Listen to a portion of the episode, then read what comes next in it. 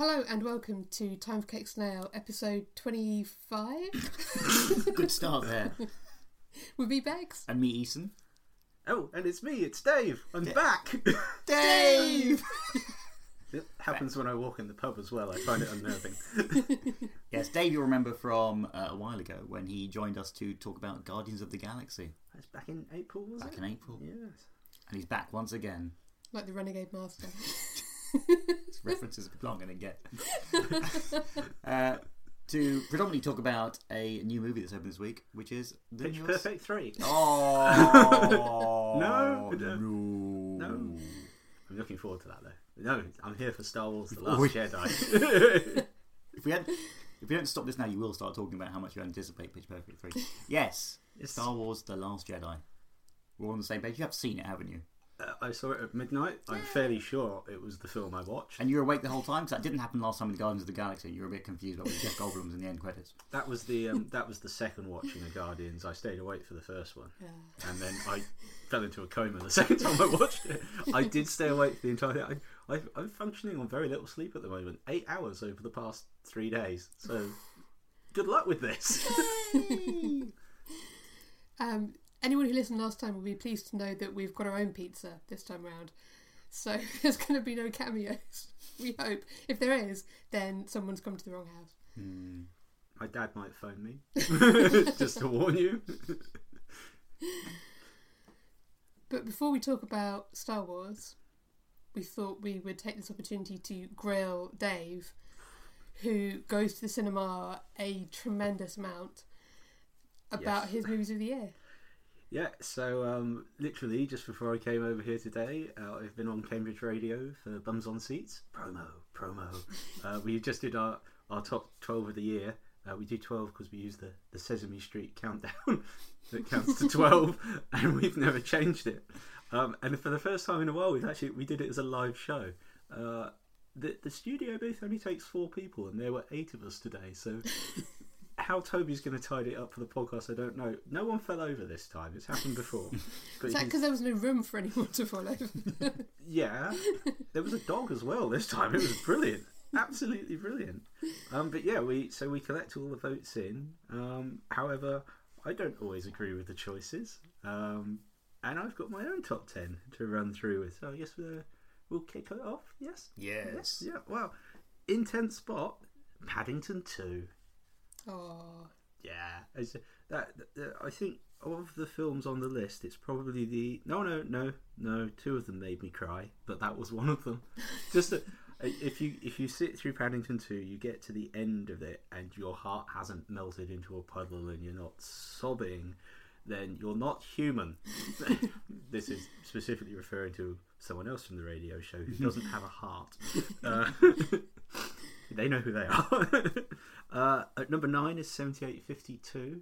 Uh, I know you two haven't heard of this. It's a documentary all about the shower scene in Psycho and how pivotal it was to changing the perception of film in the industry.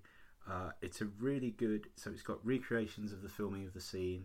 It's got the body double for Janet Leigh, who's an actress whose name I can't remember, and she was found again by the director because she only did small interviews, and he's just catapulted her back into the spotlight. And she's such a great character; it's wonderful. She's interviewed. You've got all these classic film directors, and then you go all the way up to the horror directors of this day and age. So Eli Roth's in there as well, being interviewed about the impact. And then uh, Elijah Wood pops up because it turns out he's a complete Hitchcock buff, and he he's being interviewed with two directors from a film he was working on, and all the directors are just sat in a chair watching the scene on loop, talking about oh this is the bit where he changes the camera, and that's the thing where when Van Sant remade it he just got a dummy in, but they used. I I don't mean Anne Heche, I mean an actual dummy. Uh, but, you know, they just got Janet Leigh to hang upside down for five minutes, staying very still. Like, wa- wa- was she conscious at this point? Well, apparently so. Um, and it, it, it was a really fascinating watch, a great documentary. Um, so that went into number nine. I think that's my only documentary. And, yeah, there were quite a few good ones this year. I'm going to mention another one. Yeah. Should have been in it, but it's not released yet. So I saw it at the film festival. Ah, okay. Yeah. It's called Dawson City Frozen Time. It's a film about film again, and all these films that were sent to Dawson City, which is at the end of a railway trunk line, all the way up in Alaska, and the films, these old nitrate prints, were just left there in a swimming pool that was frozen over because they had no they they couldn't afford to send them back to the studios. And then someone found them, and there's all these black and white films from the 1900s, 1910s, and I think some from the late 1800s as Mm. well. Brilliant watch, absolutely fascinating, and the music is superb. Hmm. Uh, so that that's joint ninth place. We'll call it joint ninth. Dawson City should be higher, but mm. uh, number eight, a Swedish movie called A Man Called Ove. Again, no. Uh, so Ove, he's a, an older gentleman. He's six months before the film starts. He's lost his wife, uh, and he's trying to join her. However, every time he tries to join her, this is of course a way of saying commit suicide. He gets interrupted by his new neighbours who have moved in. Um, it's it's a lovely film because it, it's a Swedish Iranian family. The wife is Iranian, the dad is Swedish. They've got two daughters, and they just bring life back into his life. Uh, and this was the other film that had me in tears at the end. It, it does very well. There's a few flashbacks early on to his life with his wife when they were younger, um, but then you get to the bit where it illustrates the tragedy about why he's become such an unhappy man uh, later in life. Uh, there's a horrible accident. Uh, they lose their child, which is very, very upsetting to begin with. And then it's the way they manage to claw their life back afterwards, only for cancer to eventually come back and claim his wife. And you see, but with this new family, he gets a new lease on life. Um, and then after that, the rest of the film just kind of trundles on, and inevitably he passes away. Floods of tears, absolute floods of tears. I do recommend it though; it's really good. Uh, number six, Blade Runner twenty forty nine, Hmm. had to be in there somewhere. Magnificent in scope and scale. Maybe not the film a lot of people were expecting based on the trailer. It's like, ah, sci-fi action. No, no, sci-fi epic.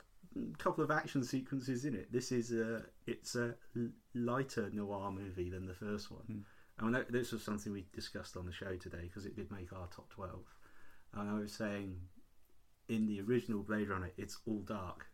You know, there's never any light. There's never anything good.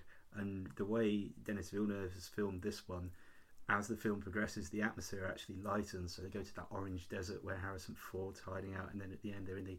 I can't decide if it's ash or snow, but it's a bright white cloud, and it's just all perfectly lit. And you know, Ryan Gosling. Well, we know he's a replicant, so there's no mystery either. It's tying all the things up, and it's a fantastic movie.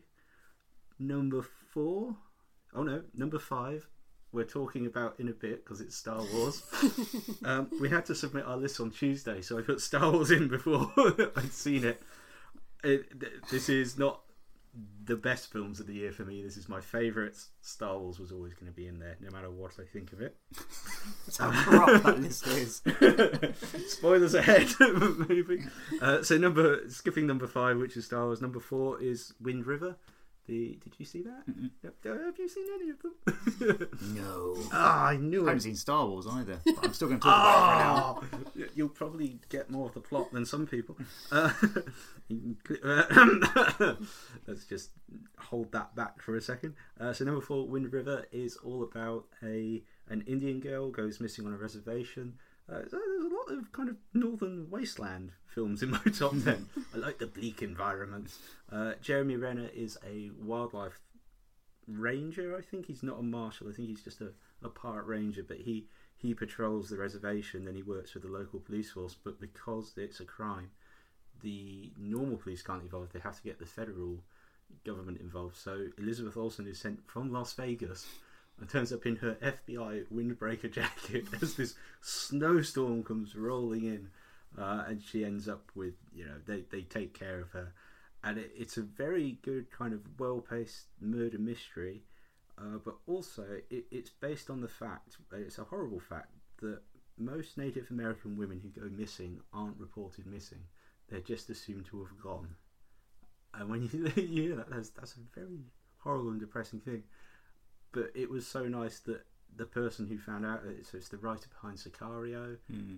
and uh, I think did he write Prisoners as well? Maybe it's the it's the writer. Oh, Hell or High Water was his too, and he he found this one fact, and he's just expanded it long enough to say, well, what happens when someone does go looking, and it, it's a great study of the relationships because it's a very complicated part of America still. Mm. I think between this and also Get Out, Mm. you've, which didn't make my top ten.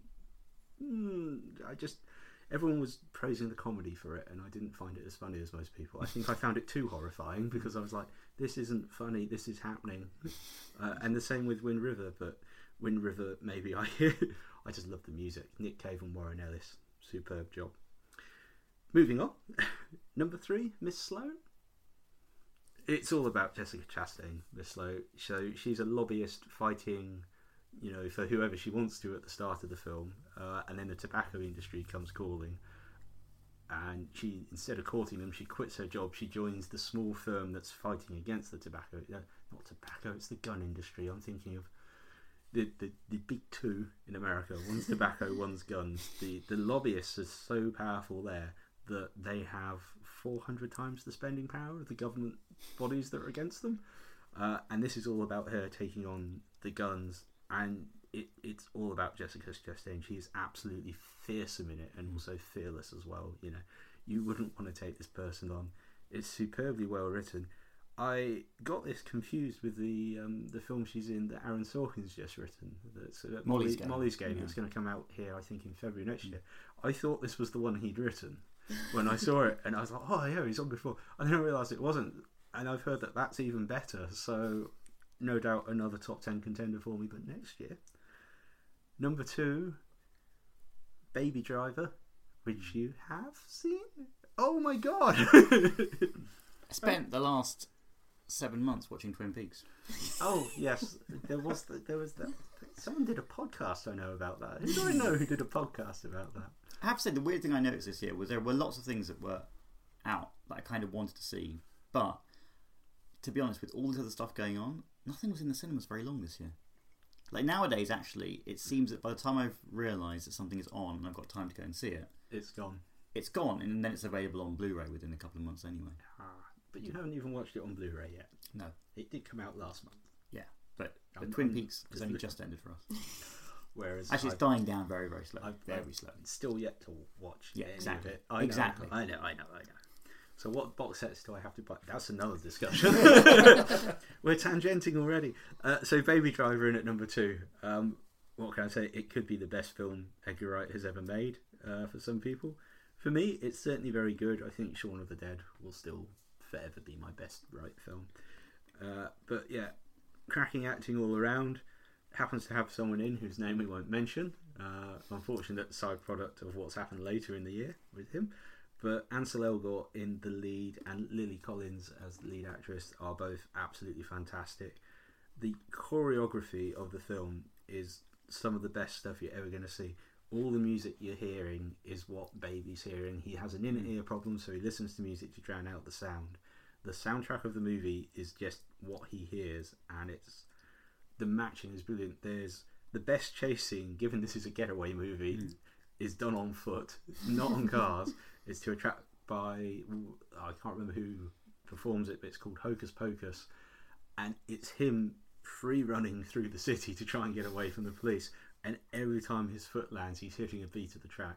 There's a bit where he's hiding behind a tree while there's a weird yodeling solo, which you're like hiding behind a tree, yodeling solo. It works so well. It's amazing. Do you know what else works? The lemon icing on these ginger biscuits you brought in. Oh, but- but Oh. you eat them now because I have to keep talking, and then it's your turn to talk for a while. Ah, so yes, thank you to the kids down the road running a charity store where I got them from. Uh, so time for number one film, Hmm. which I don't know if you've seen or not, Almost certainly not. and it. Oh, a drum roll. It's Dunkirk. Ah, no, and you have not seen Dunkirk. Uh, so I, again, this this actually made our, our top twelve on the show. So I have talked about it already today. So I, I might just repeat myself a little bit. Mm. A lot of the films, and th- this was a question that came up, was is uh, war films are all about the glorification of war? You know, this is not that type of war film. It's all about survival. It's a survival thriller. You know, at no point actually in the films, I think maybe at the end, do you even see the Germans, you know, who are penning in. You see some French soldiers who are also there in the defence, but otherwise, it's all about Tommy, the main character, who was a Tommy, trying to escape. It's about what's the other? So it takes place on land, sea, and air. So it's hmm. about Mark Rylance coming with the little ships, and it's also about Tom Hardy as the Spitfire pilots, who everyone wondered where they were. It's hmm. like they were the reason you weren't getting bombed continuously. is the the one answer. So it's it's a very clever film. The way Christopher Nolan's done it is he films so the amount of time that you're with each character is different. So Tommy's story takes three days. Hmm. The boat story takes one day, and Tom Hardy's story takes one hour. But it cuts between all three. Now, when I saw it the first time, I thought, and it flashes up the timelines at the start, I thought this was signifying to us how long it took you to get home from this Hmm. point in Dunkirk. So, on, if you're in a plane, you could be home in an hour. Yeah. And it was this. This is the amount of time you have to survive, basically. But no, it's this is the amount of story. So there's a point where all three storylines merge together. Um, I I don't want to spoil it. I'll leave it for people. And this is a bit where the storylines merge, the soundtrack comes in, and it's actually my scene of the year, including having watched Star Wars now, which had some lovely stuff in it. But this is just a moment of pure cinematic brilliance, as far as I was concerned. The the whole film was designed around, to some extent, it was an experiment Nolan tried with the Prestige in the soundtrack. It's called a Shepard tone, which is a continually rising tone created by layering a rising tone on a rising tone. Mm. But when he wrote the script for Dunkirk with Emma Thompson, is it Thompson or Thompson? I can't remember. But he, they wrote it so that as the action takes place somewhere and starts to increase, it then cuts to a scene that's already increasing, increasing to match the music to the pacing and everything else. It, it it's kind of like a, another version of the Baby Driver movie where the sound is so important. Um, and I think that's probably why I picked Baby Driver, just because this had me on the edge of my seat throughout the entire thing. It opens with a, a ticking watch that starts just as you see Tommy for the first time, and that watch is always there until the very, very end. And I'm not going to say what happens to him. Yeah. And that's it. It's a good list. Lots of things to watch over the Christmas holidays, I think. Yeah. Oh, Dunkirk's out on Monday. Yeah. Yeah. Little Yeah. promo there. Oh yeah. Yeah. Um, no, that's nothing to do with me. Yeah. Can, can I have a cookie now? Yes. Yay! Yay! No, I think it, that's the other thing about having uh, a list like that available is that all the things we do miss, we tend to watch them sort of in the in the following months. And actually, now is a good time because it winds down a little bit at work and things like that, and we can sit down and watch all of them, all of them, which would be kind of cool. Hmm. And actually, a lot of films that you've now convinced me to see more urgently than I would have done. Well, they- they'll still be there. It's not urgent. No, but there are ones where I was like, you know, if you leave a film for enough time, sometimes it's like, well, I'll wait a little bit longer. I'll wait for it to come on Netflix or on TV and that. But I was like, yeah. I missed one. Well, you can't you can't have another go. I missed the number seven film. Live with it. Oh, I can't. It's really good. Go on. it's uh, so it was David Lowery's new film, A Ghost Story, with Casey Affleck hiding under a bed sheet, and everyone's like, "How how does this work as a serious movie?" It works so well.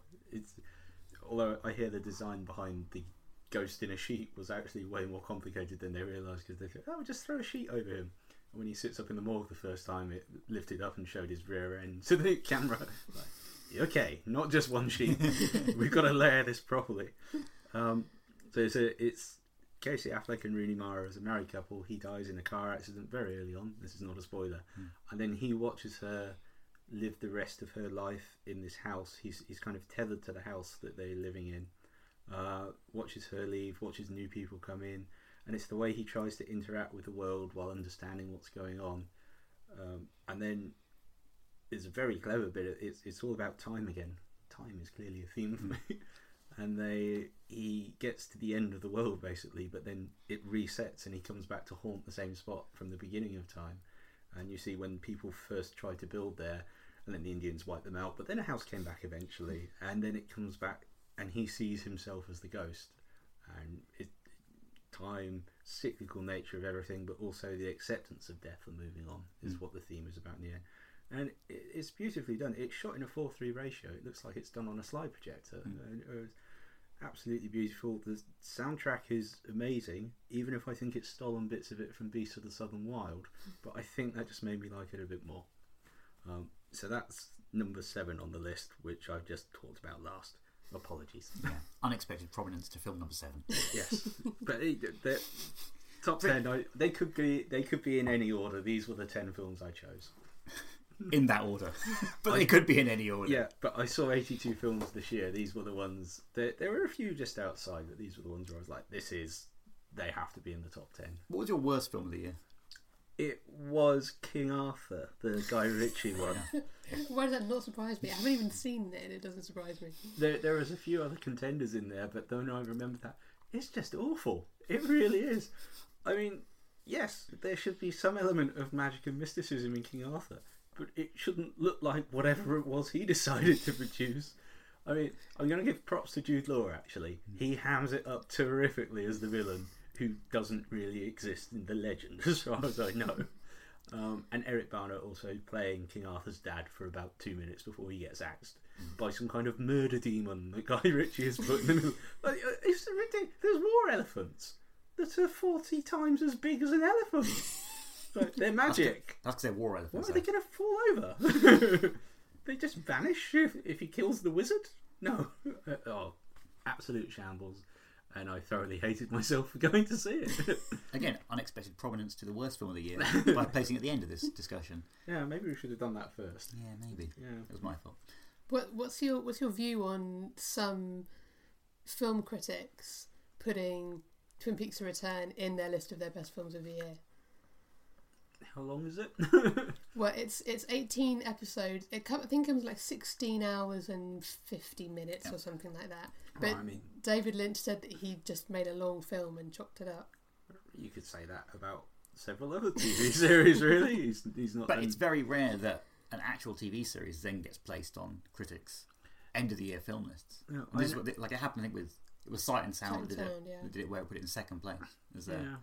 Um, I, I don't know if I entirely. I, I think the reason I don't agree with it, and we we've actually started doing Netflix films on the radio this year, is because you can't pause a film in a cinema.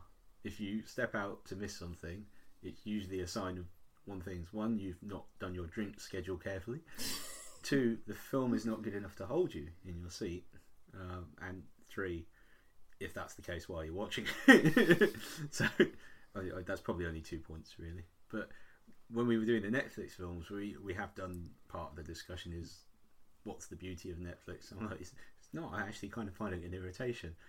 I like watching TV series on that because I'm used to ad breaks. I'm used to being able to just pause them. When I watch a film, I don't want to be able to pause it, especially if I'm watching it for the first time. Uh, another film that came close to my top ten was Mudbound. That's just come out. Uh, that's Netflix only release. It's about two Americans, one white, one black. They go away to fight in the Second World War. Their family are down in the deep south. The black family are tenant farmers on the white family's land. And when the sons come home, it's about the you know the black soldier. He's been a hero over in Europe. You know he has a, a German girlfriend who he leaves behind to come back to his family. Uh, and he is treated so completely differently, and it's all about this tension that starts rising up. Whereas the the white guy, he was a pilot. He's saved by a member of the uh, what was it, Tuskegee Airmen, the, so the the Red Tails, comes in and, and saves him when his bomber's being torn apart by fighters. The guy comes in, saves his life. Uh, so he has, you know, he's already a person who respects everyone anyway, but now he just can't tolerate anything going on around him, and it, this tension rises. And as much as you get the stormy scenes and stuff, you get even more tension in the actors, and it, it's absolutely superb. Except I could pause it and walk out the room to make a cup of tea, and I found I ruined the film for myself doing that. So, Mm, TV shows, I haven't watched it, as you know, Mm. so I, I can't make a decision. It's certainly something that I think is going to be more and more considered. I Mm. know there was another, I think it was something like the Teen Choice Awards, though, Mm. Where for the first time they gave an award to a TV show instead of a film. Mm. But I don't think that counts because the teens in question might not know the difference between TV and a film. And mobile phones. Well, that's actually, yeah, I that's it. Why why would you watch something on a tablet? Yeah. It's it's just tiny. No, no, no, no. Go to the cinema and don't pirate it. That's my job. stopping you. I mean, stopping you is my job. Right, we should let you get on that biscuit. Yes, please. And also, this would be a good time for a break.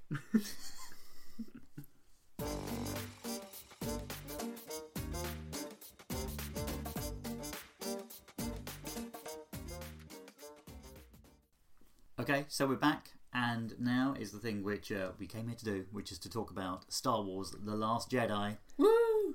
Yes! a tiny chair, a tiny chair.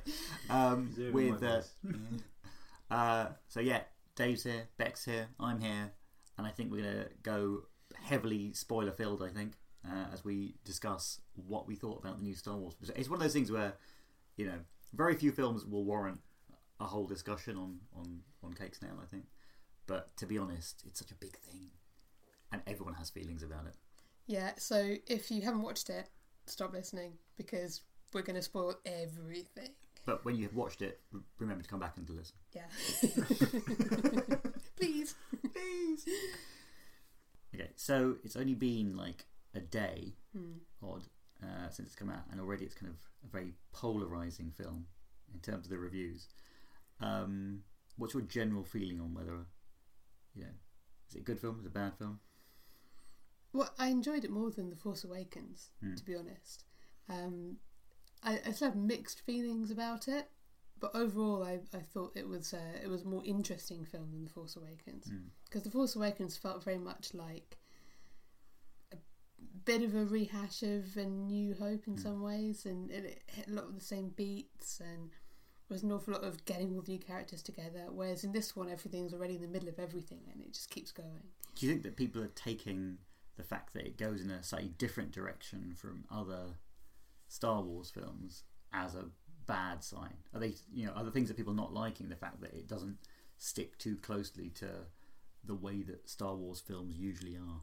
It's weird, isn't it? Because people criticised Force Awakens for being too much like Episode 4, and then they're annoyed that this one is too different from all of the others. Hmm. So they kind of can't win no matter what they do. Yeah, and I think overall, I mean, it's. I think there are bits which are really good. There are bits which I'm not that keen on, but there are lots of bits which I haven't really processed yet. I think properly. They seem different, and I think they're sending out maybe a different a different message to the average Star Wars movie.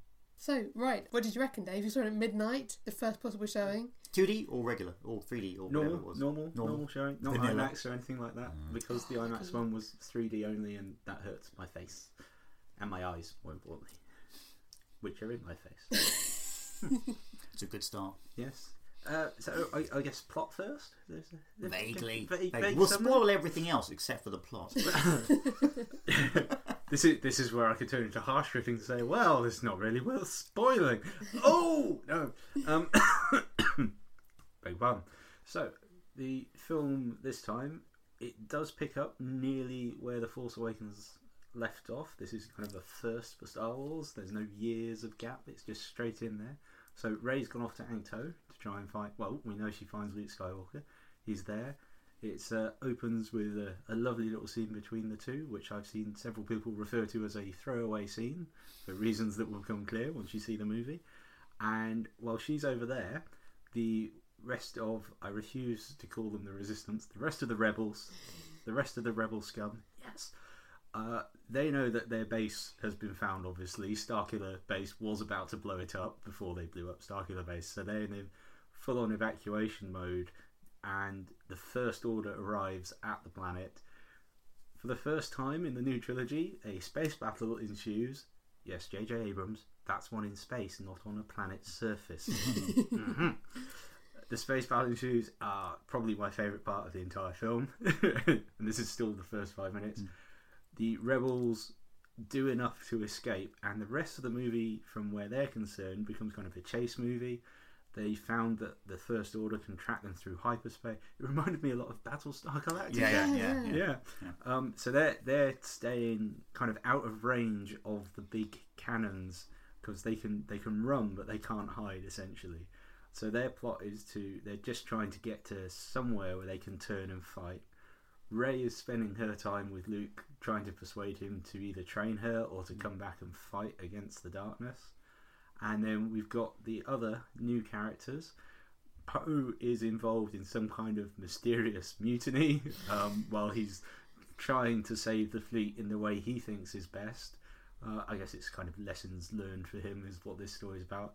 And Finn wakes up from his coma remarkably quickly, and with a new character called Rose, played by Kelly Marie Tran, they go off on a side mission to try and find a way around the First Order's defences so that they can try and stop them tracking them. And then the rest of the film just kind of follows on from there. And I think it's a good way to kind of start. It, it, eventually, the rebels stop, turn, and fight. Hmm. And after about six endings, it finally has It, it does. Yeah, it, does do a bit of a Return of the King. Um, I mean, actually, we've already discussed this, but this is one thing. It does actually end. Yeah. Um, it kind of feels like they've put an end to the saga, Hmm. except they haven't, obviously. Yeah. I hear there's another one coming out in a couple probably. of years. Yeah. I another hundred by the sounds of it. Well, The way knows? Disney's plans are going. So, overall thoughts: good, bad, ugly.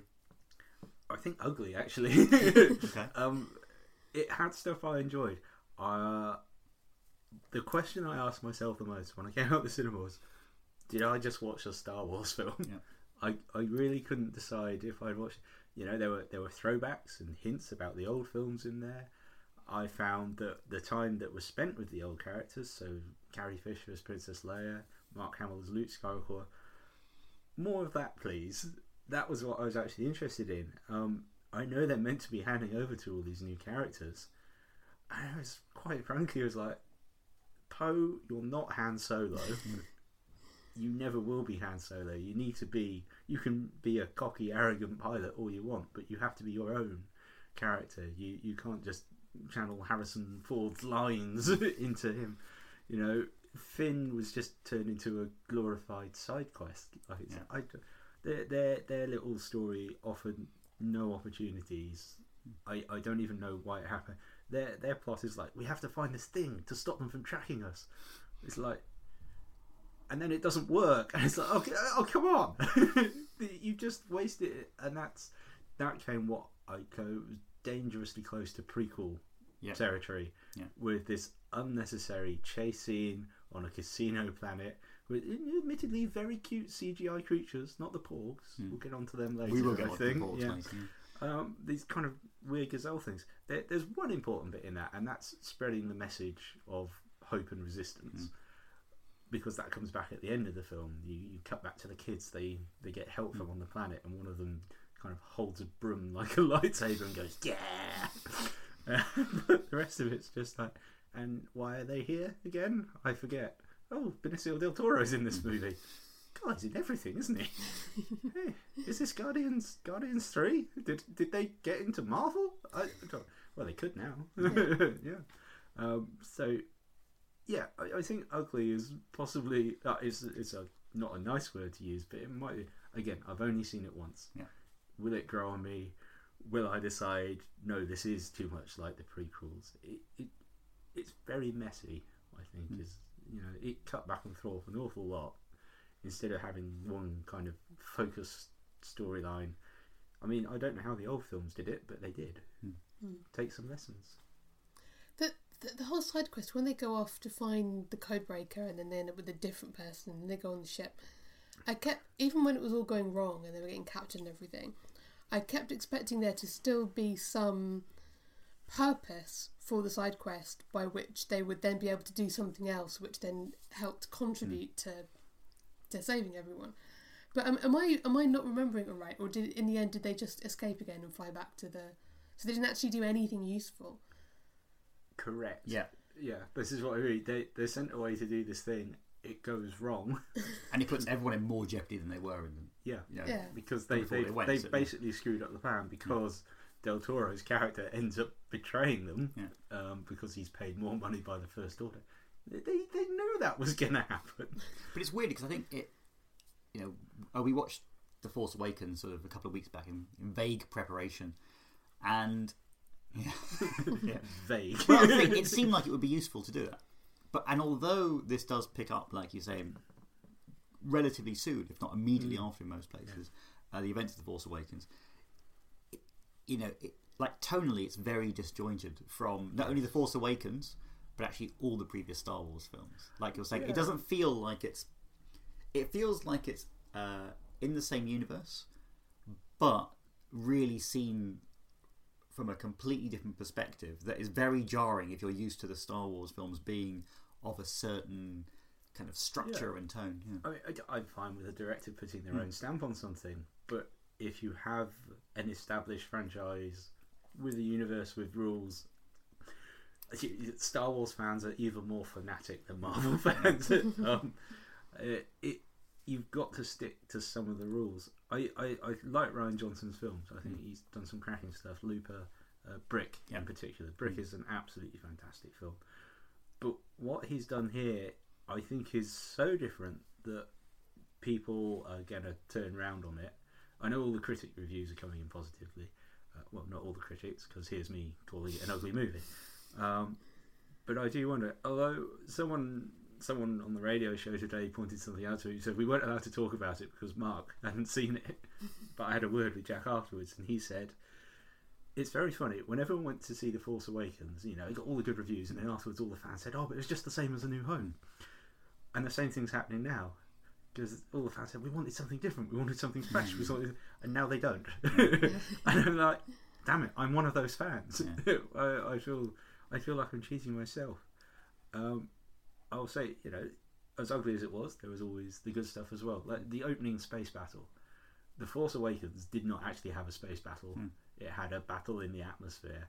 I was like, this is Abrams' Star Trek movies suffer hmm. from the same things. No one actually wants to go into space and do a fight.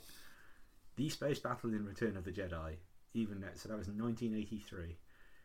Nothing has gone better. Battlestar Galactica, maybe, Yeah. but again, on our whole discussion of TV and films Yeah. earlier, that's a different thing. This is second best. Return of the Jedi is still the best because you've got Billy Dee Williams in the Millennium Falcon just going woohoo as he blows up a Death Star. Uh, this has a fantastic sequence where a, a new ship, the First Order design, comes in and Poe's like, "I'm taking that out. I am having that on my spaceship." And he doesn't actually do much aside from blow up lots of cannons, which didn't seem that effective anyway, if I'm honest. Uh, especially when all these TIE fighters suddenly appear and destroy everything he was trying to protect. Oh, but that, that's how battles go. I, I actually thought that was really good. Uh, and the way they filmed that was spectacular as well. It was just two massive armadas going towards each other. Like, yeah, this is how wars are actually thought. You know, you, you look back at the Napoleonic Wars as the best example, the Battle of Trafalgar. We just sailed straight at the French and went, oh God, I hope this works. and this is kind of the same thing. And that actually leads to some of the best character stuff for him because that's when Carrie Fisher demotes him after the battle, saying, "Yes, you did this, but you lost. You know, you weren't thinking. Hmm. We've lost most of our pilots. We've lost all of our bombers, and you've taken out one ship, and we're all dying here, hmm. Poe. You've got to think in the boot." So he actually got a character arc that way. Finn became a fanboy. I don't know. He didn't. He he had one one chance at absolute glory, which was then snatched away. Yeah, yeah. That was the bit where I was like, "Oh my god, this is going to turn into the best movie." Oh, what? Oh, okay, that just happened then. It would have been a very brave move to I have think so. actually allowed him to complete his mission. Yeah, The- And I think the fact they didn't, it showed a lack of balls, yeah, and I think it it undermined the character a little bit, and maybe the way that they were trying to show this as a new way of doing Star Wars movies because they kind of chicken out by by not Yeah. doing that. Because the, the a lot of the things about this is about handing over to a new hmm. set of people, and I, I I told you this earlier. I don't want to. I the old people were way more interesting, and this is true throughout this entire film. Uh, and that bit, Finn became very interesting. It did give Rose's character hmm. some development though, because she she's the reason he ends hmm. up you know not doing the mission. And it's like oh. And then, of course, at the end of it, they shove her in a coma. So it's like, oh god, when will she wake up? Hopefully, the next episode, or you know, maybe not. but stop putting people into comas at the end of the new Well, film. don't worry because they wake up about uh, two minutes into the next film uh, with like liquid leaking out of them all over the place, and everything's Yes. fine. Oh, bless BB-8. He did save some moments for me. That, that was one of them. I was like, what do you mean, naked Finn water? Finn's just walking around leaking out all the medical fluids. What happened to Bacta tanks? They're awesome. It looked quite flimsy that coma casing he was in as well. Did you not notice that? The bit where the the the glass casing thing flings open. Yeah. It looked like a real prop, a really crappy prop as well. It was all a bit wobbly and a bit and a bit rickety. Oh, it, it, That annoyed me greatly, it looked like I something out. from the original films. Yeah. Um, which I don't expect. I know, but except I do. so I was like, "Ooh, that's quite good. It reminded me a lot of the medical bay in at the end of Empire, where Luke's getting his hand reattached, Okay. uh, as opposed to the start of Empire when he's in the giant Mm. gunk tank. Just going like, here, swim underwater, you'll be fine after a few hours. Whew, no more wounds. Brilliant. But going back to what you're saying about the very start of the movie, Hmm. what I did like, I think throughout it, uh, so we saw it in in 3D on the IMAX, and Ooh. usually that I don't wasn't like those in- things. Sorry, that wasn't an intentional choice. Oh. By the way, we went with some friends and they bought the tickets, and then they said, "Oh yeah, we're going to 3D IMAX." Was I was this like, at, at the oh. light? Yeah. Or- ah, Yeah. okay. Because normally I I can't stand 3D. It's just And, it's now, just and now it's all around you, 3D. I know it's just an annoyance. It's like I don't want to be wearing this annoying pair of glasses while watching something. When I mean, at least it wasn't too intrusive in terms of waving Yeah. stuff in your face deliberately and stuff like that. But I still would have rather just gone to it in 2D. Mm. But it did look spectacular. Mm. The film. I think overall, it's it's remarkable how seamless everything looks, and how I think even the Last Jedi versus the Force Awakens, it looks better. You know, it's a much you know it's a much sharper looking film, but mainly you know like Attack of the Clones looked a lot more CGI than the Phantom Menace. Yeah. There was that weird thing where all of a sudden everything the, looked the fight like, at the end in the arena yeah. was just rubbish. but, it, but I had that same feeling where it felt like the Force Awakens was, uh, you know, it was a, you know, it was a, a good opening to a trilogy, Mm. and I think this one, much like Attack of the Clones to the Phantom Menace, it looks like it looks a lot snazzier. There's a lot more effort going into it, but it's a bit flabbier as a film. Yes. There's not like, I mean, it doesn't really And it didn't have push the story on two and a much. hours long. Yeah, I think you could have cut maybe The side quest. Yeah I, am But then you wouldn't have anything for Finn to do. But Well- maybe that's the problem. well, that, know, yeah, I think he's done that because suddenly they've dis- they've suddenly discovered. Oh no, what do we do with Hmm. John Boyega? like employ him.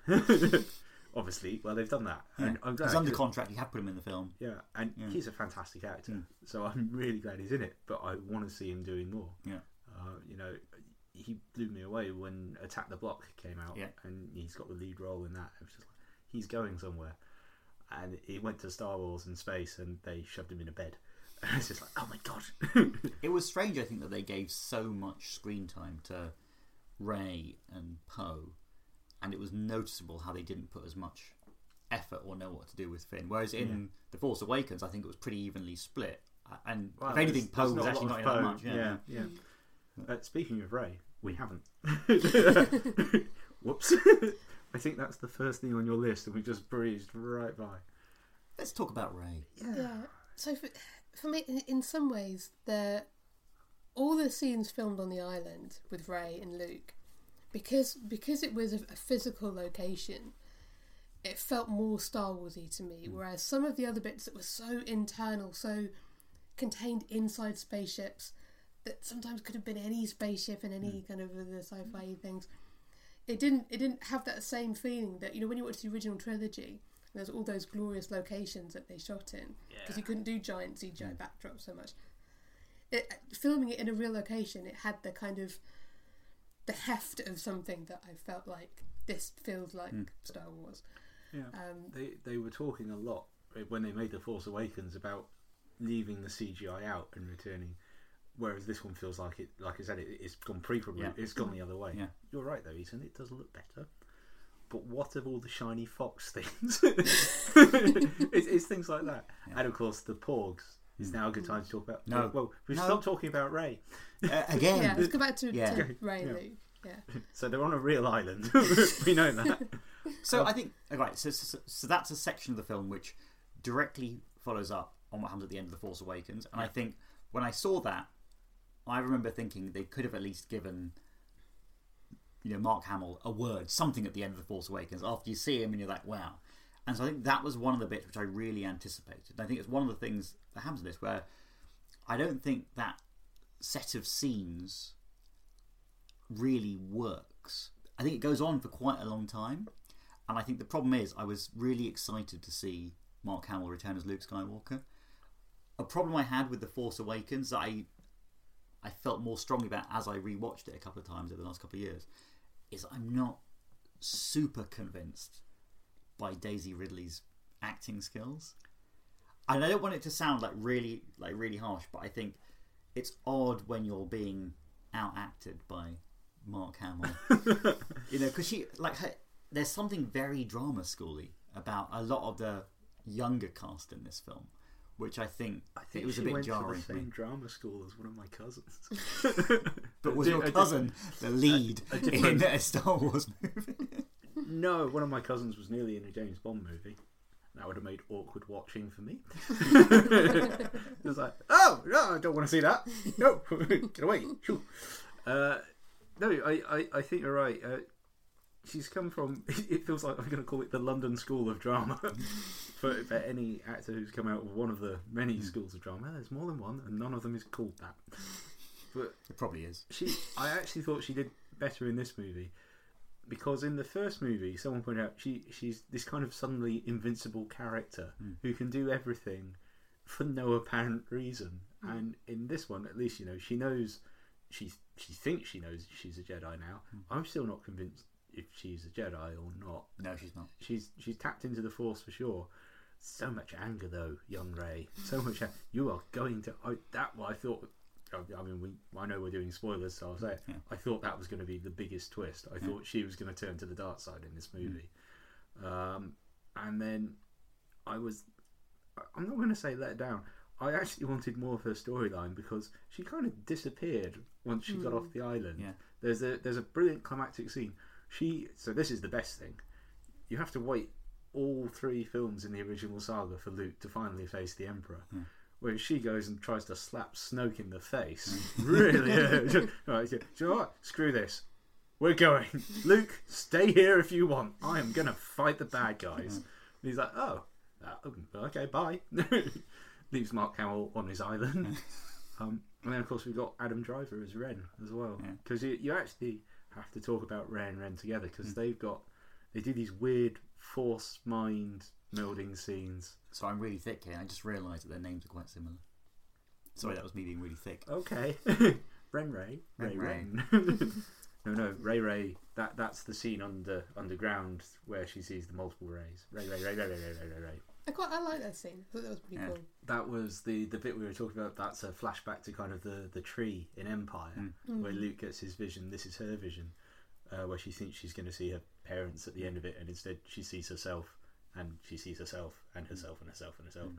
Very very nice to actually see that in the film. Very different from Rian Johnson, but somehow also more Star Warsy than a lot of the stuff Yeah. he did. Um, I've got distracted now. What we? Oh, the, the We were trying to talk about Rey, and we keep I know that was about. so it's the scenes between Daisy Ridley and Adam Driver. Yeah. They've uh, they don't know how they've suddenly managed to connect their minds together, but they have. And there was some really good stuff there because Adam Driver seems to know a lot more as his character than Daisy Ridley knows because he knows what actually happened to him. Daisy Ridley only knows the story. She's only actually been around for two weeks in the films, maybe maybe even just a week. this is a short time frame. It's like, well, I know he's the bad guy. Why is he the bad guy though? And that and we don't know either. And that's a question that gets answered. Um, and it's because Luke is scared. is the ultimate answer. And he- he tries to off him just for a moment. And that's when Adam Driver happens to wake up and see Luke hovering over him with a lightsaber. Yeah. Oh, uh, I was just going to cut your hair while you were asleep. Awkward. and um, they, they, they play this scene two or three times. It's like, okay. And it turns out this is all a manipulation by Snoke, who might be the most powerful Force user we've ever seen in the Star Wars films. He's gone. He's gone now. Yeah, it's brilliant. I love that scene. I thought awesome. However, I also thought very predictable about what's going to happen next. Adam Driver's going to full on Darth Vader, and he does. He th- this is the bit in Jedi hmm. where you know the Emperor actually wants Luke to kill him because killing him will turn him to the dark side. Then he can rule hmm. the galaxy with Vader. Adam Driver says, "Oh, "Screw this, I'll kill him, and then you rule the galaxy with me." And if you don't, I'll kill you anyway. Yes, well done. That's how a despot should act. But did you not think that? I mean, just this thing about Snoke. Did you not think it was? I mean, it might have been cool to watch it, but after all the build-up which you get in the Force Awakens, isn't it completely underwhelming to have him a taken out as easily as he was, given that he's just explained that he can get into the minds of everyone and see exactly what they're going to do. Yeah. And then also to have him disappear without any backstory, given that they could have either had him as a mysterious character in the beginning or decided to do something that elaborated on who he was, where he came from, how he had all these tremendous force powers. I mean, the, the beauty of the original films was, for some reason, we never asked that about the Emperor. I mean, obviously, we have the prequels now, which did a terrible job of explaining it. Well done, George. Um, ooh, too harsh. That was George. that, was George that was George Lucas just there. yeah, you know, best buds. Yeah. Uh, and and for Snoke, people actually started asking questions. With the Emperor, it's just like, well, there's this wrinkly Scottish dude. He's in charge of stuff. um, but hey, look, Darth Vader. And I think the problem is that most people are not looking at Adam Driver's character Kylo Ren and going, "Hey, Darth Vader too." Hmm. And that's actually brought up by Snoke's character, who says, "You're not Darth Vader, and you never will be." so it's no surprise he offs him. Like, what do you mean? I can't be my grandfather. Has anyone ever turned on a lightsaber with their force powers? I know they can wield them, like they can get them to jump to them, but that also annoyed me. The fact you could turn it on with his, you know, with his mind. yeah, I don't think I've seen it in a Star because most of the time it's they reach for it, Yeah, it comes to their hand, they hit the activate. Usually, I go Star Wars nerd alert mm. time. It's because you have to double click it to open it. It's a safety feature. Single click will deactivate it though for safety's sake.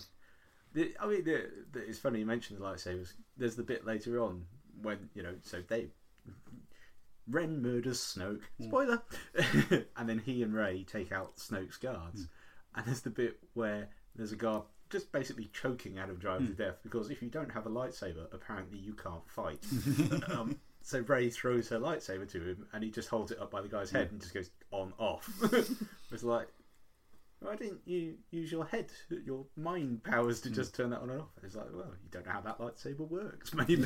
Yeah. Or you just thought, oh, this is going to look way cooler if I just go, Yeah. "Chum-chum." but then it's like, oh, but that's the lightsaber you used to kill Snoke with. So clearly you do know how it works.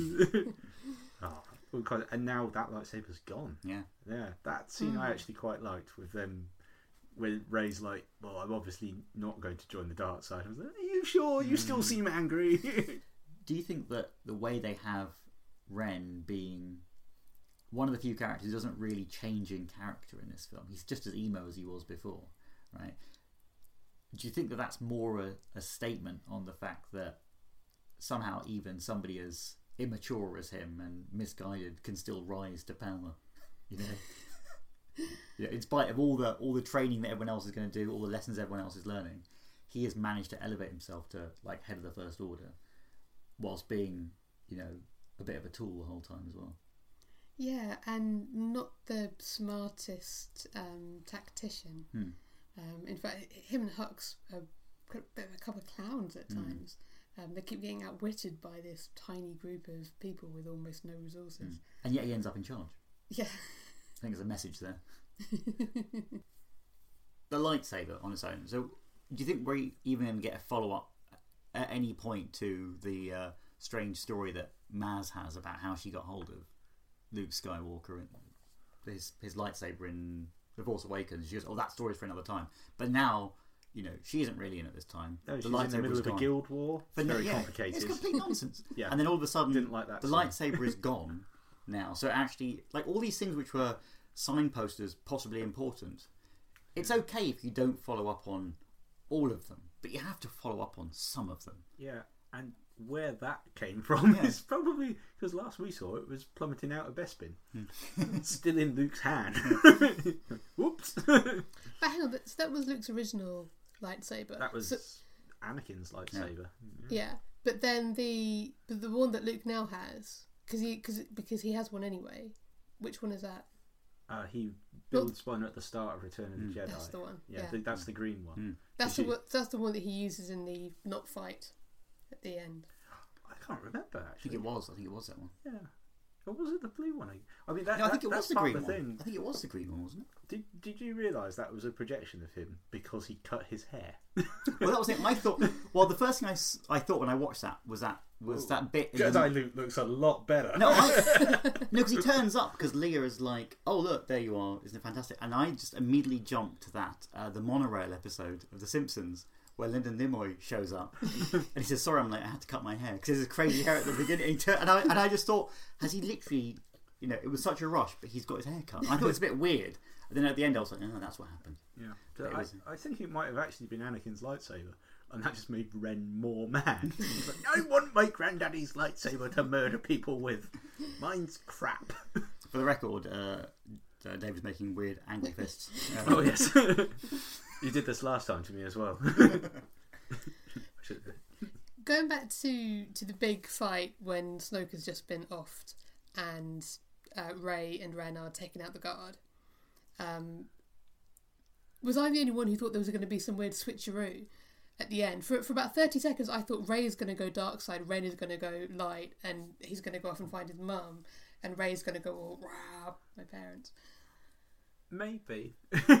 I still think there's the opportunity for Rey's character to do that because I don't think that's the truth about her parents. Hmm. Um, it, it does fit in with that scene from the first one where she has the Force vision, Hmm. and you know she's just been left with Unkar Plutt Hmm. or Simon Pegg, as he's known to his friends. Um, and you see the ships, and she's going, "No, don't leave me." But I assumed it's because her parents were actually some of the Jedi who got slaughtered back at the temple, and Luke abandoned her there to save her. And he was going to be this whole storyline of But that was the thing. I think it's now silly because they're going to have to spend episode nine actually following up on the plots that started in The Force Awakens and actually undoing some lot- of the stuff. some of the stuff in a weird kind of way. Because, you know, if you do have a switcheroo like that, uh, where it turns out Rey's parents are actually important in some Skywalker mythology or even Jedi mythology more broadly, it will seem odd to have wasted this movie having a misdirection for no apparent reason because they could have just not talked about it in this movie. They, they, they could have kept that mystery going for another one. Um, but instead, they've deliberately said, yeah, No, they're just no, they're just poor people who They- sold you for money. yeah, they were no one. Snoke, you know, just this very angry dude, very powerful. Don't know where he came from. It's all fine. He's gone now. you know, it, it, there's this weird list of things they start just ticking off, saying these are all the mysteries. These are all solved. Uh, and this is Finn. You remember him? Yes, good. hey, look, he's back. Oh, he's He's crashed again. Oh. oh. actually, actually, one of my my my problems with the new trilogy that overarches the whole thing is what the hell has the Republic been doing before they get wiped out in the Force mm. Awakens? They won the war against it. Obviously, there's probably some mopping up to do, but they've allowed this supremely powerful thing to go on, and it's just like how how, and so that's that's got to be the gap of time between when Luke vanishes. Hmm. So we don't know how long he's vanished for. I mean, that's a lot of facial hair there. It's not that much. Well, you know, compared to how if he's not shaving- grows, You know, if he's not shaving, for example, Yeah. and it's just been growing, it's Like that fantastically well maintained, though. it's well maintained, but it's not crazy long. No, You know, it's not like he. I mean, unless unless he does shave. Oh, but actually, you know what? On TV, they are advertising Gillette razors with, with the Last Jedi, so maybe there is some tie in there. I, I. I bought some Need to see. Last Jedi crisps the other day. Nobody forced you to, Dave. Don't don't. Ah, Forced. Ah, well done, you. What space raiders were they? Ooh. oh, that would have been awesome. I love Space Raiders. Oh my god, they could actually do them in the shape of X-wings and Tie fighters and things. Oh my There, god, how there was a, a mystery shape in there, and it was R two D two. It wasn't Oh. a mystery. It was the first crisp I pulled out, and they said, "Oh, he's not on the back," but he's in colour on the front as a picture. So it's like, "Oh, not surprised then." As a side note, would you have preferred the Last Jedi if it was all made with crisps instead of people? Oh, it's, a, it's a, a tough one. I'll have to chew on that for a bit. Away! Bad puns. Thank you, Dad, for those. But you, you're right about how the First Order has somehow sprung up, given how wildly incompetent most of its leaders hmm. seem to be. General Hux.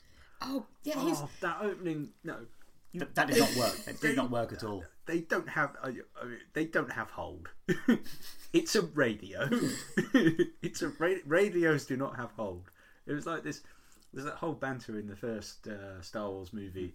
Boring conversation anyway. That scene, you know, where he's. But he don't, Henderson Ford at no point. Han Solo does not try to put the officer on hold on the other end of it. He just, you know, chats to him, says it's all fine, realizes it's not working, shoots the commune. this was just like I, I'm holding for General Hux.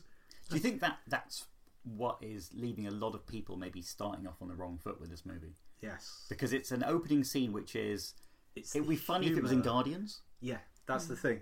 but They've tried to Guardians this movie. I think it's. I don't know if Rian Johnson's done it himself or there's been because it says it says written and directed by him. Hmm. I expect a lot more of him. yeah, He's you know he's got some good jokes in his films. Uh, the Brothers Bloom is quite a good kind of random knockabout comedy, Hmm.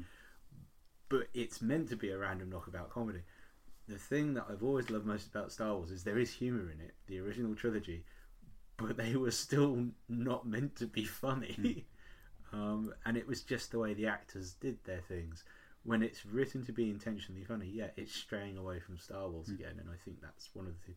Because every, every other line that Oscar Isaac had to spout out as Poe Dameron's seemed to be one that had to make people laugh. Yeah. Um, and it's just like I, I, I, it feels like you're being disrespectful to the legacy almost. here. it's a bit too Yeah, a bit too arch. I think having these things. it did happen in the Force Awakens as well. So you know, let's not entirely hmm. put the blame on hmm. Rian Johnson here. I think it, was, it just felt more obvious this time. But it goes on a long time. This scene for like what seems like a an important opening. It goes on a a little few bit. minutes. Yeah. It seems a little bit like it's appealing. It's deliberately appealing to a different audience. I mean, and it just didn't work for me. there, there is the whole thing where they try to justify, oh, it's a tactic he's stalling to set something up. Hmm. It's like, why not just do it anyway without telling them? Because it doesn't work, for one thing. And then, uh, oh, no, I don't know, it just irritates. It doesn't help having um, Adrian Edmondson in it as well, which adds to the humour of it in some kind of weird. Yeah, because it's, I, I it's a bit hadn't jarring. realised it was him. I was focusing too much on angry, angry Hux. It is- he has crazy eyebrows in this. Yeah. They're I- very fluffy. I, I I find Hux too much in the in, in the previous film as well. You know, he's he's not Peter Cushing. He's his it every it's like sometimes it's kind of verging on to carry on first order. You know, like every, every time he flares his nostrils, I think he's going ooh matron and fall over a drone or something. That, that, that might have been better humour because it wouldn't be Guardian's humour. Uh, so someone said that his whole character is meant to be inspired by like a very young, very rage-filled Hitler, and it was like. I can kind of see that, but I think everyone would have then not taken Hitler so seriously, particularly the German people. Hopefully, It's Um, just- I think and then he- again, who's the president of America at the moment? I'm clearly wrong. And yeah, General Hux could happen. I think it's weird because when you have him in the film behaving as he does, it's very jarring to see everyone kind of in their own film. It's like they've all been given directions for how to play their characters, but they don't seem very cohesive because it Yeah. it doesn't. I think work having these scenes where it's him and Kylo Ren in the same scene Yeah. where you see how they like because he just seems like a buffoon completely and is a, and it just doesn't it doesn't go with the rest of the universe in such you know such serious moments. There's that one moment where he thinks Ren is dead after the confrontation with Oh, Rey. yeah, yeah. Yeah. Hmm. And he goes to draw his blaster to finish him off. Hmm. And then he gets up. Ren gets up and it's like, oh, maybe I won't shoot you because you'll probably catch it and throw it in my face. So underneath the mania and hysteria there, there is something to his character. Oh, Again, they, they- we've talked about this as well. They're out of old characters now. You know, the, the merciless slaughter of Admiral Ackbar. I know you're upset about that Don't like that. Don't like especially when Carrie Fisher space wizarded her way back in. I, I didn't like Didn't like that. that, Yeah, yeah. that that betrays the whole principle of the Force. You cannot use the Force if you are an ice cube. Luke Skywalker is not an ice cube on Hoth. He's just in a fridge, not a freezer. So you know, it's different it, it- it- vacuum of space. No, that's scene it looked cool. Hmm. Actually, that it looked cool, but that was one bit where I thought the CGI was a bit ropey. Yeah, when it- but they did the same thing in oh god, we're talking about Guardians again, Mm. where Quill freezes in Yeah, yeah, space. Yeah. Um, but yeah, they're they're they're now having in the new films they've got to solely rely on these new characters they've put together, and they don't know what to do with all of them, as we already know from what happened to Finn. Mm. Um, I'm quite glad about Rose's character. I thought hers was actually interesting, Mm. Especially when you realise there's a there's a clue early on that her sister is one of the ones on the bombers that are all wiped out at the start. Yeah. Um, and her storyline was quite impressive when, and she's got the best message of the movie, where she saves Finn and says it, it's not about getting everyone else; it's about saving what you love. Mm. It's like this would be a very good point if all the stuff he loved you just stopped him saving. Ah, but also you clearly love him. Um, so maybe they're going for a love triangle between him, her, and Rey because Rey was sat there on the Falcon at the end going, "Well, I'm back now, and everyone's in a couple." Jeez, what have I done? Because she keeps asking about Finn throughout the entire movie. It's like, I thought you were just really good mates. I mean, oh, maybe you are, but you look very disheartened by this. Then again, you know, people are in a coma. Apparently, it makes them more attractive. Mm. Ager. With Poe kind of trying to do his own thing and essentially create mutiny and all this kind of business, and then you have that countered with the fact that within half an hour or so of the film, it turns out that Laura Dern's character knew what she was doing the whole time, and it was all part of some plan. She didn't want to, I think, have the whole thing fall apart with Poe screwing things up even further. you know, to what extent do you think this is kind of a a comment on Poe's arrogance and hubris as you know as a lesson that he needs to learn? And you know, is it a respect your elders situation, or do you think it's just he, you know, he, you know, he needs to have some arc in the whole thing? Well, he he manages to screw things up multiple times, and everything he does seems to make everything much much worse for Mm. everybody.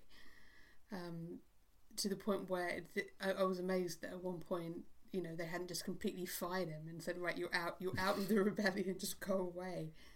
I couldn't tell if they were trying to pitch him as a Han Solo type. You, you can't be a Han Solo type from within the organization. The whole point of a Han Solo type is that he was permanently outside of everything.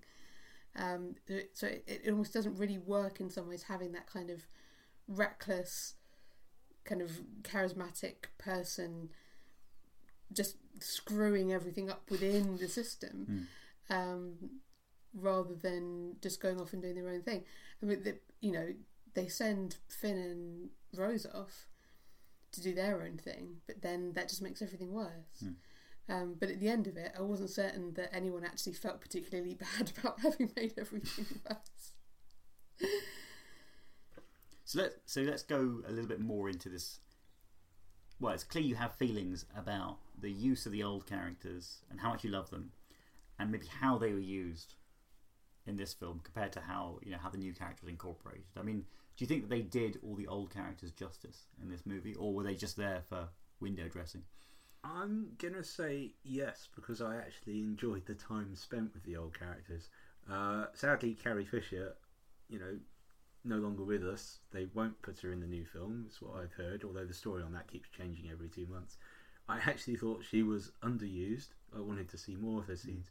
So after she does her whole space wizard stuff, she's then in a coma again. Oh, no more comas. Uh, she does get the fantastic moment where she actually gets to stun someone with a rifle, having been victim to that herself in A New Hope.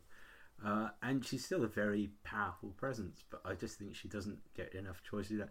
Lovely scene between her and Laura Dern um, in one of the last scenes that they share together. Because Laura Dern takes over as the vice admiral, and she's actually quite good. Forgot to mention But as well. underused, I think. Again, yeah. Uh, her, her, she comes up with the idea of how to save the rebels, basically, which Poe and everyone else subsequently were in with the side quests. It's oh, God it's interesting though that they that they choose to have important subplots relegated quite a lot. You know, but by having more important inverted commas characters having their own plots which aren't that relevant, Yeah. but but are given similar weighting. So it's hard to kind of see what the overarching plot is you're meant to follow in this. Yeah. It's just like because the the whole reason they go off on the side quest is they know how to stop the First Order tracking them, but they can't get through their shield. And it's like well, it's because they're locked onto something that's on your ship. Can't you turn it off on your ship as well? Maybe do that. Yeah, I, all the way through, I thought it was going to turn out that they were tracking the same little doodad that Ah. Rey. Yeah, that would have been clever though. Yeah, I thought I thought I, was, I thought that was going to be it, and then I thought, oh, someone's going to go off somewhere with it, and they're going to follow them and realise that actually they're following the, yeah. and then and they they would follow it to where Luke Oh, was, and Well, Finn had it, didn't he? Finn go when he goes up on the side quest, he takes it so that Rey can always find him. Oh, Oh. but now, yep, back to the love triangle that may or may not exist. Uh, but yeah, the, the the old characters.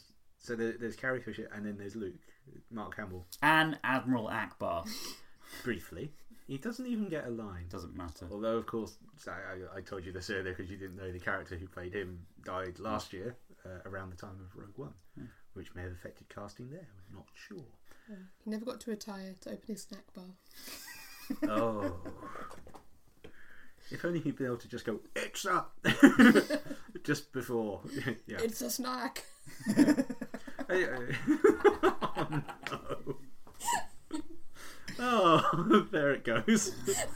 I can never watch any Star Wars film ever again. More Thank wine, you, Dave? Dex. Um, yeah, I'll have a top up. Thank you very much. Seems like a suitable point, doesn't it? Yeah. Given that you've just ruined this podcast.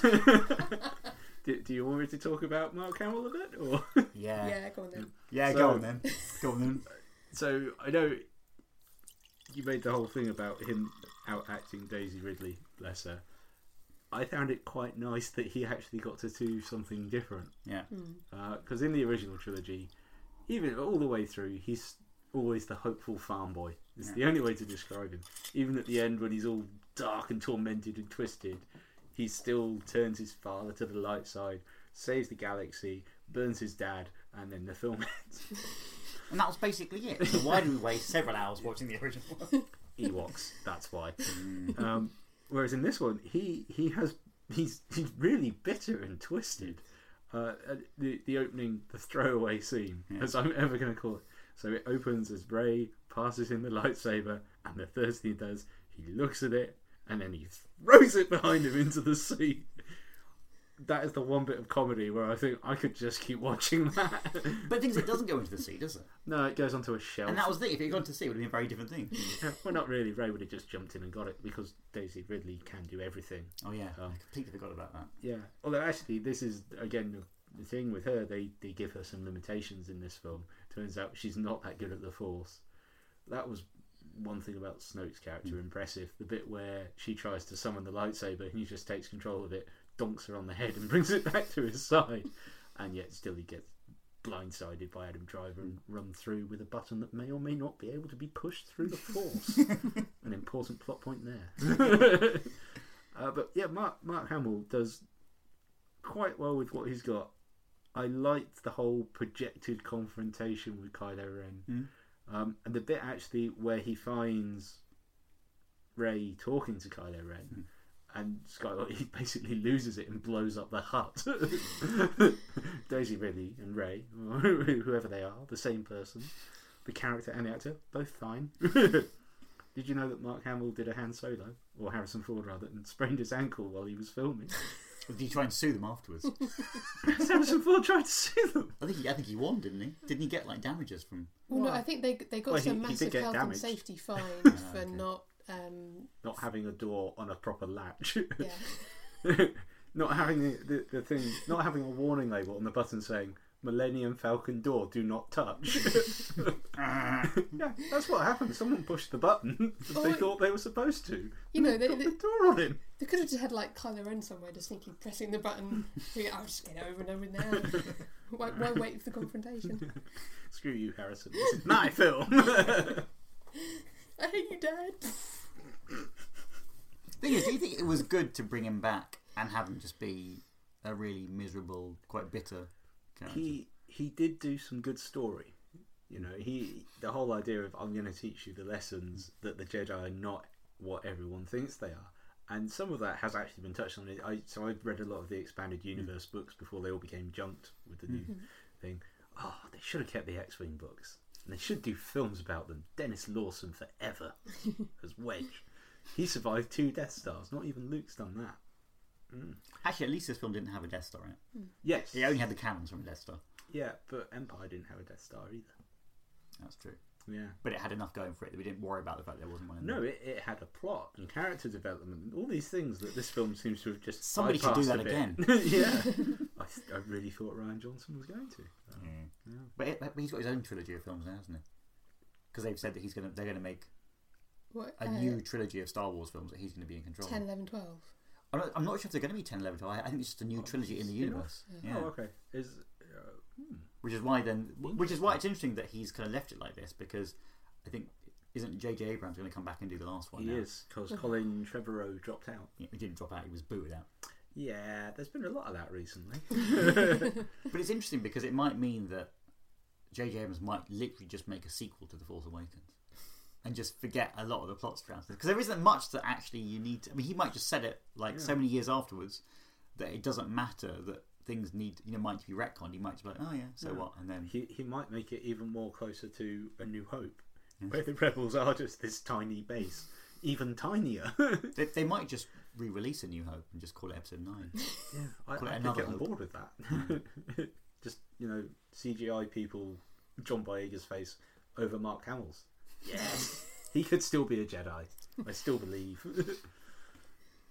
So, so what do you think about the mythology going in that direction, where you know it turns out that this film may have actually been about the Last Jedi, and actually now the Force. I mean, it was weird. It was hinted at in in Rogue One, this idea that the Force is, you know, uh, is uh, is not only everywhere, but but other people can kind of tap into it a little bit, and it's clear that uh, that for- is now force sensitive. Yeah. yeah, there, yeah. There's, I mean, there's, there is plot there to suggest that Finn is a force sensitive, Hmm. but he may never be a full-on force user. Let's call him because he's always in a coma. Yeah, yeah that too. Or, or someone he cares about is, so he just has to sit beside them and hold their hand. Um, there's there's a whole the so one of the expanded universe things was that in the expanded universe, the books, the original ones, uh, Han and Leia have three children: uh, Jacen, Jaina, and Anakin. Uh, Anakin dies heroically fighting an alien species that exists outside the Force, and Jacen kills Jay. No, Jaina kills Jacen when he turns to the dark side. Whee! But he turns to the dark side because he realizes there there's no balance to the force. The force is always there. It's just how you use it.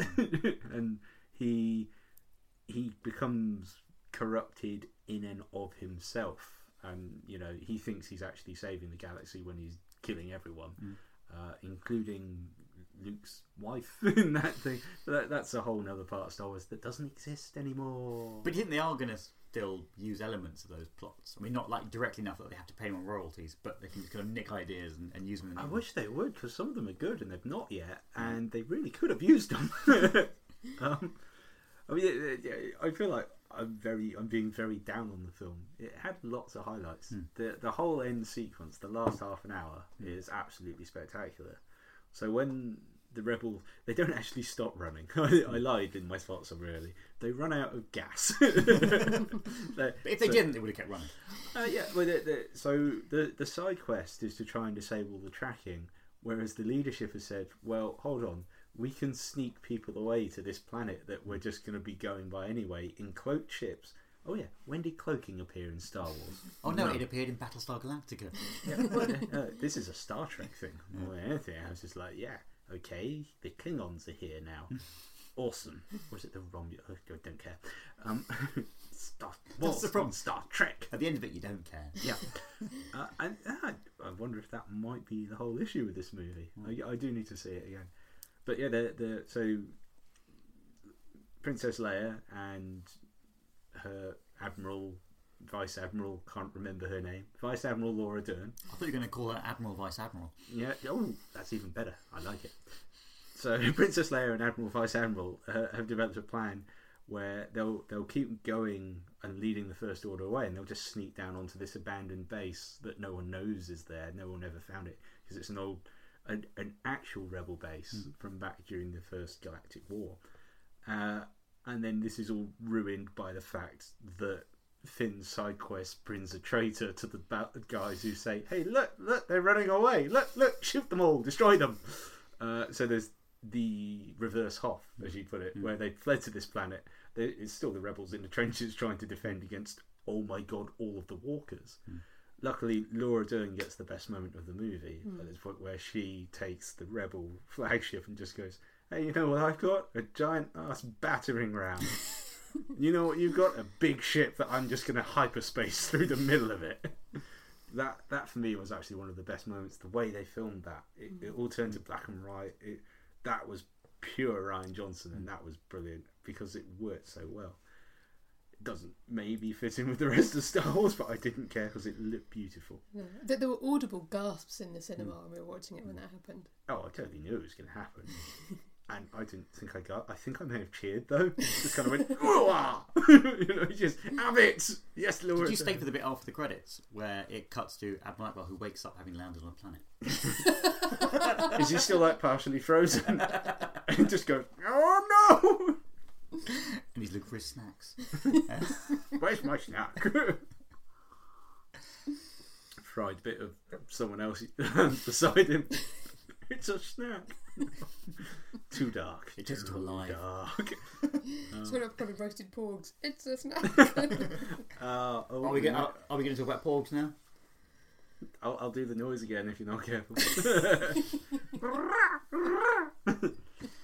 porgs, discuss. So one of the reasons they're there is because when they're filming on Skellig Michael, you'll notice in the wide shots you just see these birds everywhere. They can't get rid of them. That's their home. That's their habitat. You have to. Ten people a year are allowed to visit the island. So the the amount of money that the Irish Tourist Board has now is insane, and I hope I really hope they do well for the preservation of stuff like that. It's amazing. Um, but yeah, in the wide shots, they've not CGI'd over the birds. They're just like these are porgs from far away. It's like something out of Father Ted. Um, but when they come in close, it's like, do you know what? These are they're a bit cynical, but they also seem to fit in well with the whole surroundings. More kind of mad and cynical were those weird frog nuns that tidied up the place after Luke. He's like, is he that messy? There's twelve of you. and uh, okay, yeah, Rey's turned up and is blasting holes in things, but she won't always be there. I think at some point Disney realised that they couldn't actually sell people real birds. yeah. So they were like, let's make them into toys instead. Let's have a puffin or two, shall we? yeah, they, they could have just had puff. I'd love to see puffins in there instead. Puffins are cute. But no, you can't have one, Eason. No. Didn't want one. Yeah, I know. I'll get you a porg. That's fine. uh, but yeah, they're, they're, it's funny. They're, someone said they like tribbles. At which point I went, Will you get Star Trek out? Just get it out. They should never have given it to Abrams. What's your view on the uh, on the Chewbacca porg scene? That is one of the most comically dark, brilliant moments of the entire film. But should he have eaten the porgs He should have. it's, it's, it's that little one who's still there after he scares the others away. Just going, was my sister. and she was like, yeah, screw you, eating her anyway. Ah, no, no, no. Mm, delicious, come here. I think the one thing I didn't like about the porgs, amongst all the other things I didn't like about the porgs, was the fact like uh, they basically looked like both Ren and Stimpy, oh my god. which is weird. I I, I realized I was I was like, wait a minute, someone didn't get the memo properly. It's like Stimpy's ears on Ren's body. Yeah, and I was like, this is This great. is a different Ren, just mm. to. Kylo Ren and Stimpy. All Hey. the porgs just whip out little cross-bladed lightsabers and slaughter the Jedi. and kill the two porgs next to them. They would just attack Chewie and shave him. Ooh. Scary. It's a very bizarre thought. Scary prospect.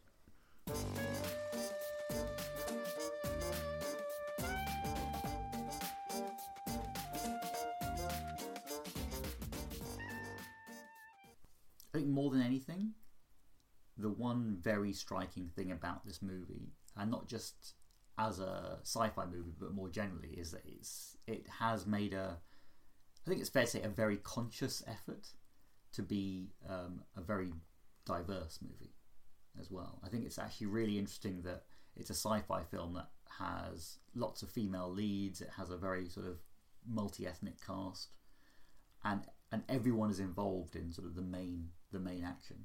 It's not as sort of male led as other sci-fi movies, or potentially more, you know, just movies in general at the moment.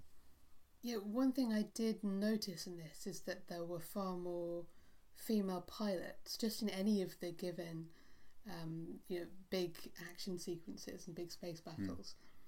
There, there just seemed to be more women just working in the resistance than you maybe saw in some of the earlier films. I think especially with like uh, uh, Princess Leia and also Laura Dern's character, whose name I keep forgetting.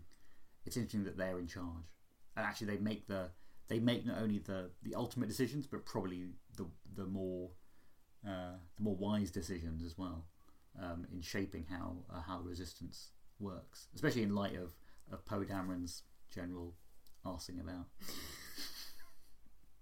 There's a new title General asking about. I'm not sure if that's a promotion or a demotion. It's a promotion over Ackbar. so, amongst the new characters, there are lots of uh, new additions to the cast who weren't in the previous one. Uh, we have Laura Dern, we have Laura Dern, and we have Laura Dern.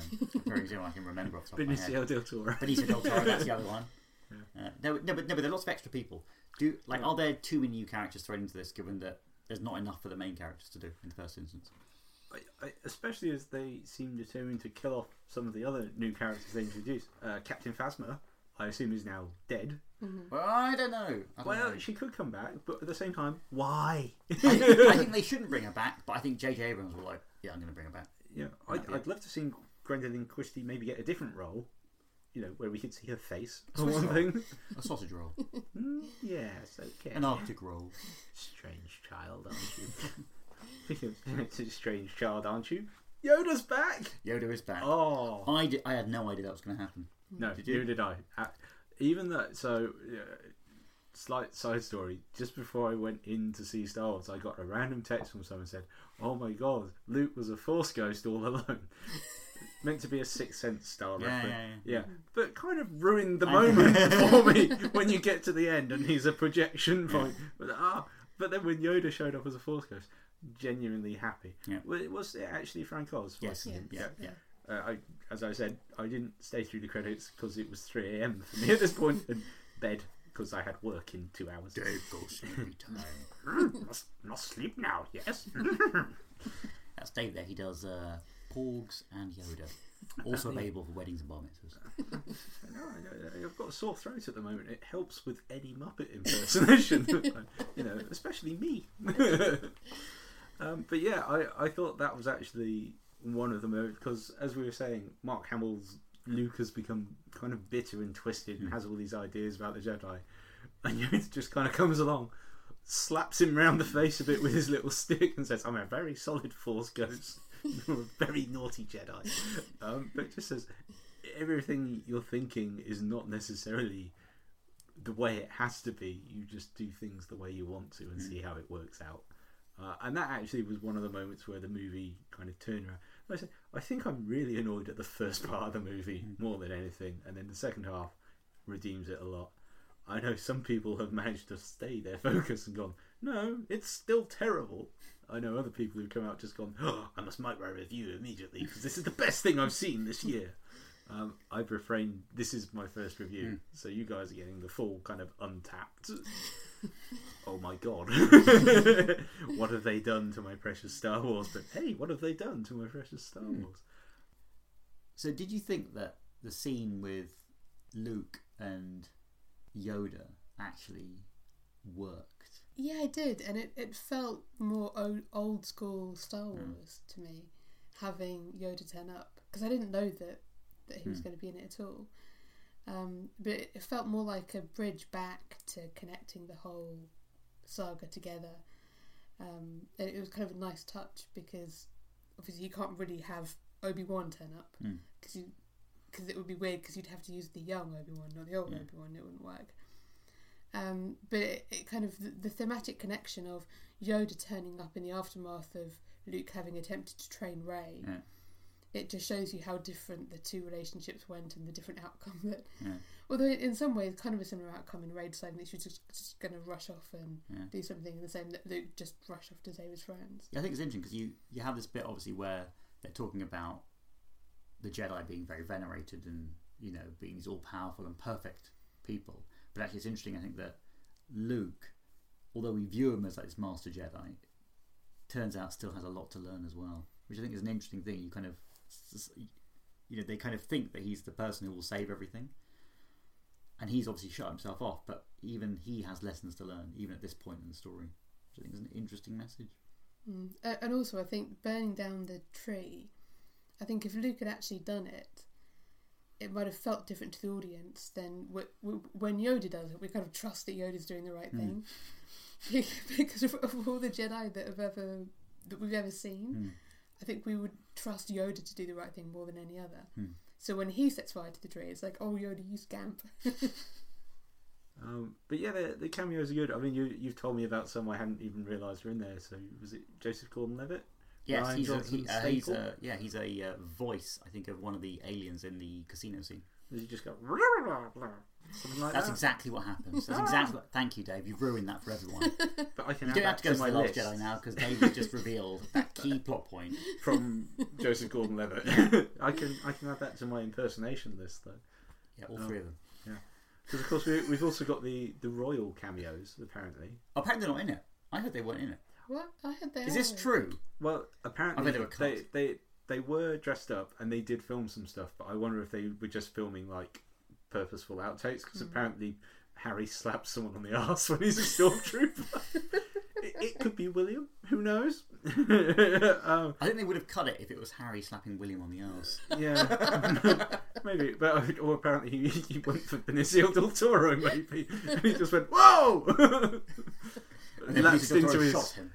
la- lapsed into his usual suspect character. Well, that was. I, I. So it was interesting when I knew that Benicio del Toro is going to be in this movie. The problem is he's never going to play somebody on the side of good ever. He's always going to be a bit of a cheeky bastard, and so it's kind of odd that when they bring him in, you're like, that guy's a cheeky bastard, and then Yeah. he tells Finn, I do this for money. yeah, and then they're like, okay, well, uh, but it'll all work out in the end, and at the end, he is a cheeky bastard Well, and he- everyone's surprised. But to be honest, people are like, you know, for like, you can't ca- cast him against type if you're going to cast him in a film like this.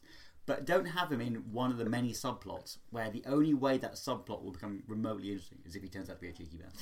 yeah. Basically, Benicio del Toro is a cheeky bastard, and that's why I did not find very enlightening about this movie. That also leads to a thing that is not Laura Dern's finest hour. So she does the whole "I'm going to throw my spaceship through your spaceship." Hmm. Brilliant move.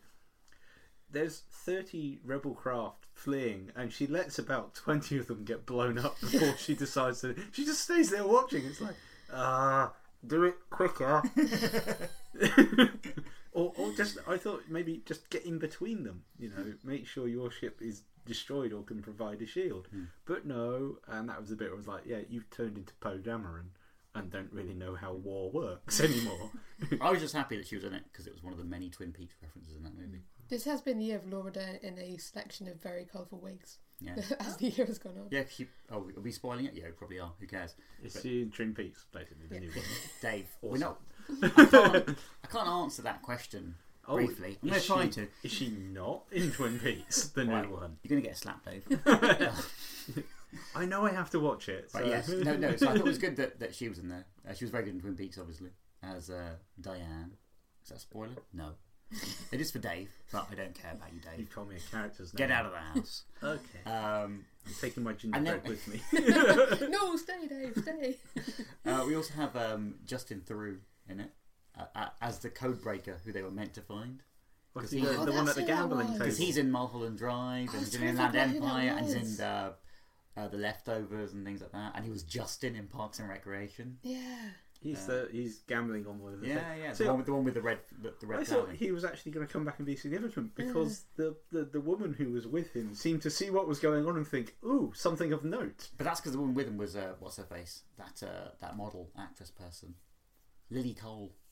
Was that really Yeah, cool? yeah. They're all all the people- like, basically it was everyone who was just hanging around. Uh, probably near Pinewood Studios, or was friends of somebody like that, or go, "Oh, can I be in it? Can I be in it?" And it's really jarring because you see all these people rocking up in it who are there in the even notice. Gareth Edwards is in it. We were discussing that Oh, earlier. yeah, yeah. As a dude next to the dude who's like, "Mmm, salty." Uh, Actually, I, that was the one thing I liked because I couldn't understand why the snow was turning blood red in the trailers. It's like it's a salt planet. Oh, oh, oh, okay, okay. It's How is their life? The thing is, I don't know if he got a cameo in this before he was uh, booted out of Rogue One, or if it was like I can't tell when the when the timing of all this would have happened. You film Rogue One? Was, was, was Well, he, would have done, but but but was this one of those bits which they like? You know, he might have filmed it when he was available doing this thing, or maybe there was like some weird pre-production overlap with the end of Rogue One because obviously that went on a little bit longer than Lucasfilm would like to claim happened. But did, did did they make him reshoot it, or did someone else come in and finish it? I thought he actually finished it. But He finished it, and then, and then they were like, "Yeah, nice one." Uh, and I think I think it was Tony Gilroy who came in, who uh, who added a little bit more uh, and things like that. Yeah. But it's weird you don't get a, you know, it's not like you're going to see the the people who are now not making the Han Solo movie uh, Oh, In there as uh, well. Miller and Lord. Miller and Lord. Yeah, I think no cameo for them. Clearly, they're on the wrong side of the force. yeah. Uh, yeah, uh, I'm slightly worried about Ron Howard making a Star Wars movie from us. I know he does space well, Apollo 13. That was real space. Yes, uh, virtual space. Mm, Not sure. I think I, I think there's a, there's a there's some systemic problem which is kind of it's developing in the Star Wars universe in the same way that it's clearly been popping up a little bit in the Marvel universe as well. And under the Disney umbrella, I think they have a way they want these these properties to go. And I think the Last Jedi is very much a property which, for once, may have been detouring a little bit outside of the the expected. Star Wars gazebo. So- I like my Star Wars gazebo. That's interesting because the the um, uh, Dieter directed uh, Thor Ragnarok. yeah, Taika what we do, Waititi. Yeah, what we do in the shadows, dude. yeah. 'Cause Comes he, from the he world made of that people. he made that joke about how like if they asked him to do a Star Wars film, he would get fired off it immediately.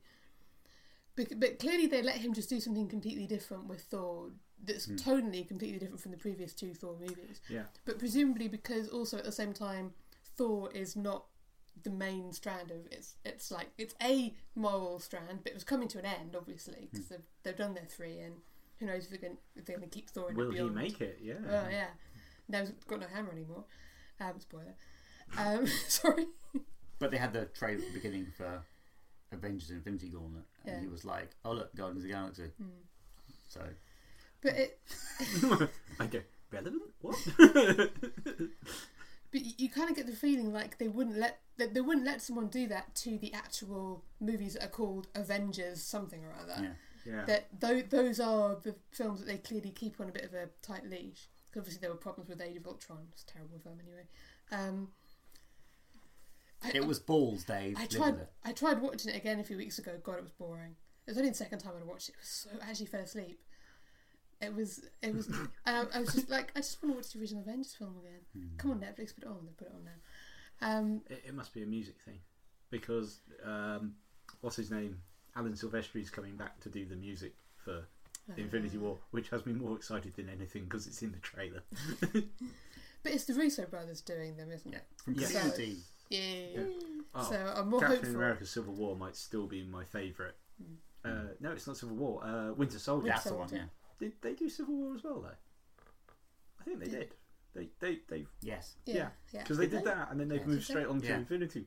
Yeah, Mm. they're doing fantastic. They're the best directors I think in the Marvel universe. Maybe. Although I do like Taika Waititi. Hmm. I love the way he gave himself all the best lines. in Ragnarok. he, I'm running this uh, resistance, but it's you know not violent. That's one of Dave's many accents. Yeah, that wasn't right though. You can Bleh. get rid of that bit. Get rid of that bit. It's not going away. But because with the Marvel films, there's like two or three a year, Hmm. whereas with the Star Wars films, you get one a year, if that. Well, they make no, they make two. They they make it and then they remake it afterwards because they sack the people involved very publicly, and then they uh, Oh, I, I they get some safe hands. Force Awakens was made in 1977 as well, and then they just waited 40 years and said no one will notice. Are they going to ever explain what uh, Max von Sydow's character was about on Jakku at the beginning of the Force Awakens? Because he had because he had the piece of the the I think map. he was like a, a kind of he did a Luke Skywalker and just like ah screw this I'm off. Like take this map with you. Okay. Yeah, but it's weird because they it? set up all this mythology Right. in the Force Awakens and they just don't follow up on any of it. Yeah. But not in a kind of oh we're being clever. It's like I don't care. It's like it's almost like they didn't watch, the Force Force Awakens. and then they basically said this is a Star Wars movie which All is these people after. are in it. Yeah, it's Woo! after. It's, it's set after the Force Awakens, but it doesn't thematically link what happens before or after. Yeah. And I think in terms of the ending as well, there is this funny issue about the whole thing. So I felt that this film just ends. Well, I haven't just said it, it's a bit weird, but you know, it ends a two-part Force Awakens. yeah, it doesn't Jedi feel like a trilogy. It feels like there's going to be two films in there and then a third one. Yeah. Yeah. Um, How do you pick this up afterwards? How do you I- how do you do an episode nine? Well, th- th- this relates to the whole thing about handing over from the old characters to the new characters. I don't know how happy I am about this hmm. because, uh, well, you know, the new characters are vaguely good. If they can write them more to be their own characters and not pastiches of the old ones, that would be even hmm. better. obviously they should be to some extent. Oscar Isaac is clearly the kind of Han Solo character, but hmm. that means Finn has got to step up as the Luke Skywalker character. Hmm. Uh, he comes close. He comes close at the end of this one, like hmm. I say. But I don't see Rey. I mean, maybe actually you could swap it. Finn could go on to become the Carrie Fisher. He can be Princess hmm. Leia, with buns. and Rey can be Luke Skywalker. Um, because that that's one of the key things when they're having their final battle. Luke says, "I'm not the last Jedi." It's like, oh, so we are keeping the mythology going then. okay, um, Rey and Rey, but you know, it, it, I'm slightly worried about where they could go next. Luckily, J.J. Abrams he, he can write good stuff when he really puts his mind to it. I watched Regarding Henry for the first time in a while the other day. He wrote That, that was his. Uh, that was his last good movie. Yeah. that he wrote. he he also cameos in that as pizza delivery guy.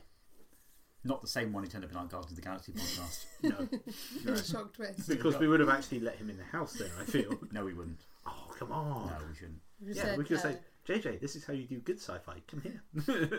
th- th- this is first Star Trek Into Darkness, and then just shut the door. The thing is, Would I, you have held him in it so that he was hit? I think it's a bit scary to think that J.J. Abrams is going to do the next one because I think he is. He wants to think he's this generation's Steven Spielberg, but I think the sad thing is he's this generation's Ron Howard. He's a safe pair of hands where Spielberg's still alive. I'm fine with him being Spielberg still. no, but that's the thing. I, I think he's, but I think half the problem is he's trying to be the new Spielberg, even though Spielberg is still around. And to be honest, Spielberg can still make, I think, a very good sci-fi movie if he wants to. He doesn't need uh, somebody to kind of try and be that kind of director. I mean, J.J. was is like he was. He was very individual when he was doing TV, when he was doing Felicity and Alias, even if that went off the boil after a while. But as a filmmaker, I think he just. It, he's like that. Um, he's from the same stable, isn't he? As uh, is it Robert Kurtz, Alex Kurtzman, Robert Orci, who were the ones who were also with him on in- Star Trek. yeah, Yeah. like th- they basically, uh, in a very bad way, have grown up watching other people's films and that. And think this is the way I should do This is the way, but they're not individual enough. And I think the reason they like it's very weird that in a year when Gareth Edwards was kicked off, uh, uh, Rogue One, whatever, and then Or Lord finished- and Miller finished, were kicked off. pushed out the door. yeah, it was like, yeah, your job's done, contract over, let's get something else in. Hmm. The same thing has happened with the Han Solo movie and that. And then now it's odd that they've gotten rid of Colin Trevorrow, who I think would have been a very bad choice to do this anyway. Yeah, But to go back to J.J. Abrams means that I think they secretly know that the response to this film is not going to be as positive with fans as they would have hoped. Although it will be regarded as a good film, I think in, in years to come, it's not really a Star Wars mythology film. It works very well as one of the separate um, Star Wars saga films or whatever they're being called. You know these Uh, Star Wars story. yeah, those ones. I- You know, it works like that. But it's strange that they've given him well. Um, it feels like they've given Rian Johnson the chance to be individual as a director. But there are still moments like like that you've already discussed where it almost seems shoehorned in that they put some proper mythology in it. And it's it's a very uneven film, but I don't think it's a bad thing. It just kind of is a bit all over the place. And Yeah, I, I do think I need to go and see it again when I'm not quite so tired, Yeah. when I've had a decent amount of sleep, and when I know that if I think afterwards, maybe I'll just write something down and publish a review on hmm. this hmm. somewhere and actually collect my thoughts. I, one thing we have not mentioned John Williams, because his music is back. You would say and louder than ever. yeah. um, I really like. I, I didn't actually like some of the new stuff in The Force Awakens when hmm. I saw it the first time, or when I got the soundtrack, or when I saw it the next few times. But it's actually been growing on me more and more. After all of that, yeah. yeah. I, I, sometimes. So to draw on a different point, the soundtrack for Dunkirk is very difficult to listen to by itself. If you have to write an essay with a deadline, whack it on. It dries up the tension. you will finish that essay in record time. I should have listened to that when I was doing Nano. Um, but oh anyway, that, there's like the this time around. He's playing a lot more with the new themes and the old themes, hmm. and I think that was one of the reasons maybe I was preferring the old character segments more, especially when Yoda shows up. Yoda's theme is possibly a quieter bit. You may not have noticed hmm. it, but it's there in the background. we mentioned Yoda showing up, didn't Yes. we? Yeah. Yes, yeah, good. We've had that discussion. But it, but it was like it was like original puppet Yoda rather than CGI Yoda, wasn't it? It looked I think it was Yoda. CGI, I think but it it, was a looked CGI like it of the really looked, it really looked like the puppet. Yeah. Yeah. Crumbly Yoda, as Yeah. we call him, because CGI Yoda is the young version who looks like some kind of amorphous blob dancing on the screen. but he's pretty kick-ass. I'll give him that. Okay, so here's something that I might be remembering wrong, and it might require a second watch to figure out. But you know how in that tree that they burned down, Yeah. that had the original Jedi teachings in, and they're looking at those books. Oh, yeah. There's there's some other shot, and is it in the Millennium Falcon or some other? I get confused about which ship everyone is in by the end. But someone opens The a drawer, and there's a load of books in there. Are, tho- are those the books? Did Rey take the full, the Jedi books with Is her? Is that the bit on the ship that Del Toro's stolen and he opens up something and steals some No, later coins? on. No, later on on the Falcon. I think it is on the Falcon. Oh, okay. Did Rey take the books with her? She could have done. Um, I thought they were just uh, a copy of Encyclopedia Britannica. could could be. There will be one in space. Because it seemed like a really obvious, weird shot of a drawer opening. And there were some really obvious books right in the middle of the frame, and I was like, "Those are Force books." I will have force books. Force books. this is not the book you're looking for. Read that one instead. Books that can make you read them at will. or not. It's like they, they have all this incredible technology, but they can't digitize books. They can't, they can't pilot ships remotely. What's yeah, going but on to be there? fair, it was a long time ago. In a galaxy far, far, away. and that's how you film porgs from a distance. Birds in shot. Okay, porgs. What it is, porgs. porgs. Porgs everywhere. But there's weird creatures where. What, what was right? What was that weird scene where Luke Skywalker uh, seems to drink the breast milk of those crazy creatures? It's where the blue milk comes from. You remember blue milks in all the Star Wars films? I think they were it looked finally green. saying- Oh, was it? Oh, It looked. It was just a weird scene. slightly colourblind. Uh, But like at, at first, when he did that, and then he goes fishing and all that kind of thing, I thought, oh, he's completely alone on this Hmm. island. He's living like a total hermit. And then a few scenes later, there's those Made those other creatures the who, frog nuns. yeah. Yeah.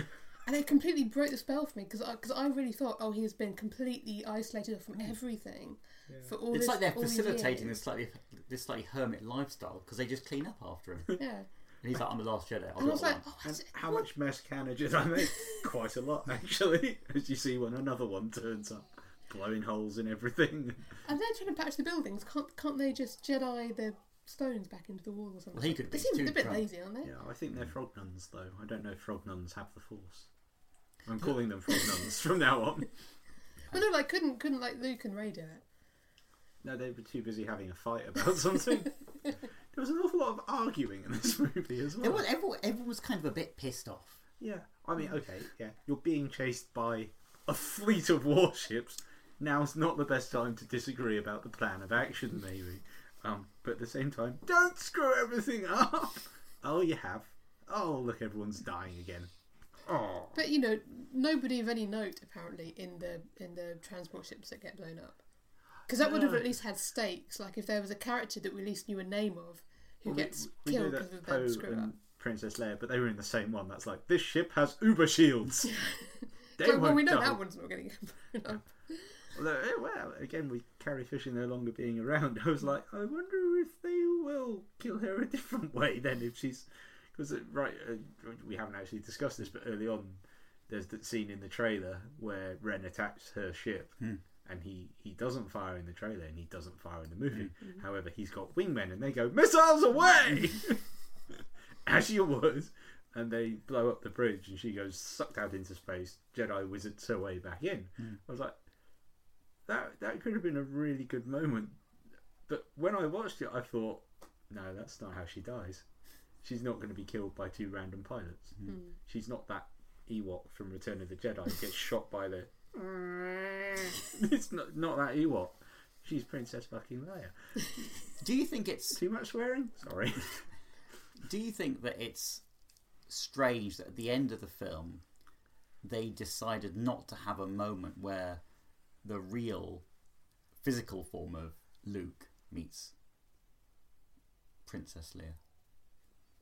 I'm gonna say Or does it not matter? I'm gonna say yes, because that moment was also ruined again by this sudden injection of unneeded humour, where she's like, "I've changed my hair." Mm. It's like, You've not seen your brother for fifteen years or something like that. He's got a beard. Come on, that's what you should have commented on. I think that scene was undermined by the fact that the dude who plays Will from W1A was in the background. Jesus.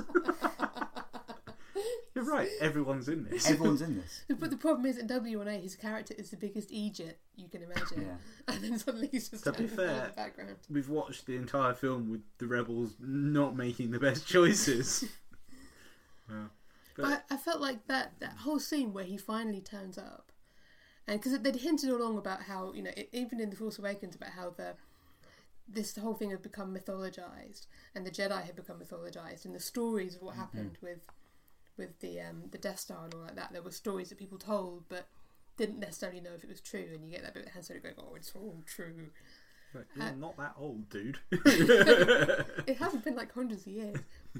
But then when when he turns up in the the rebel hideout in that hmm. mine, and everyone's looking at him thinking like, "Holy crap! It's actually Luke Skywalker. What's going on?" You start to feel some of that, but then it all kind of gets a bit undercut. Hmm. Waylaid by the hair comment. Hmm. I mean, okay, it actually suits Carrie Fisher in and of herself very well. It's the kind of thing she's saying. Look at my dog. Isn't he cute? Look at my hair. It's lovely. I don't know. that, that seems horrible to say. I shouldn't say.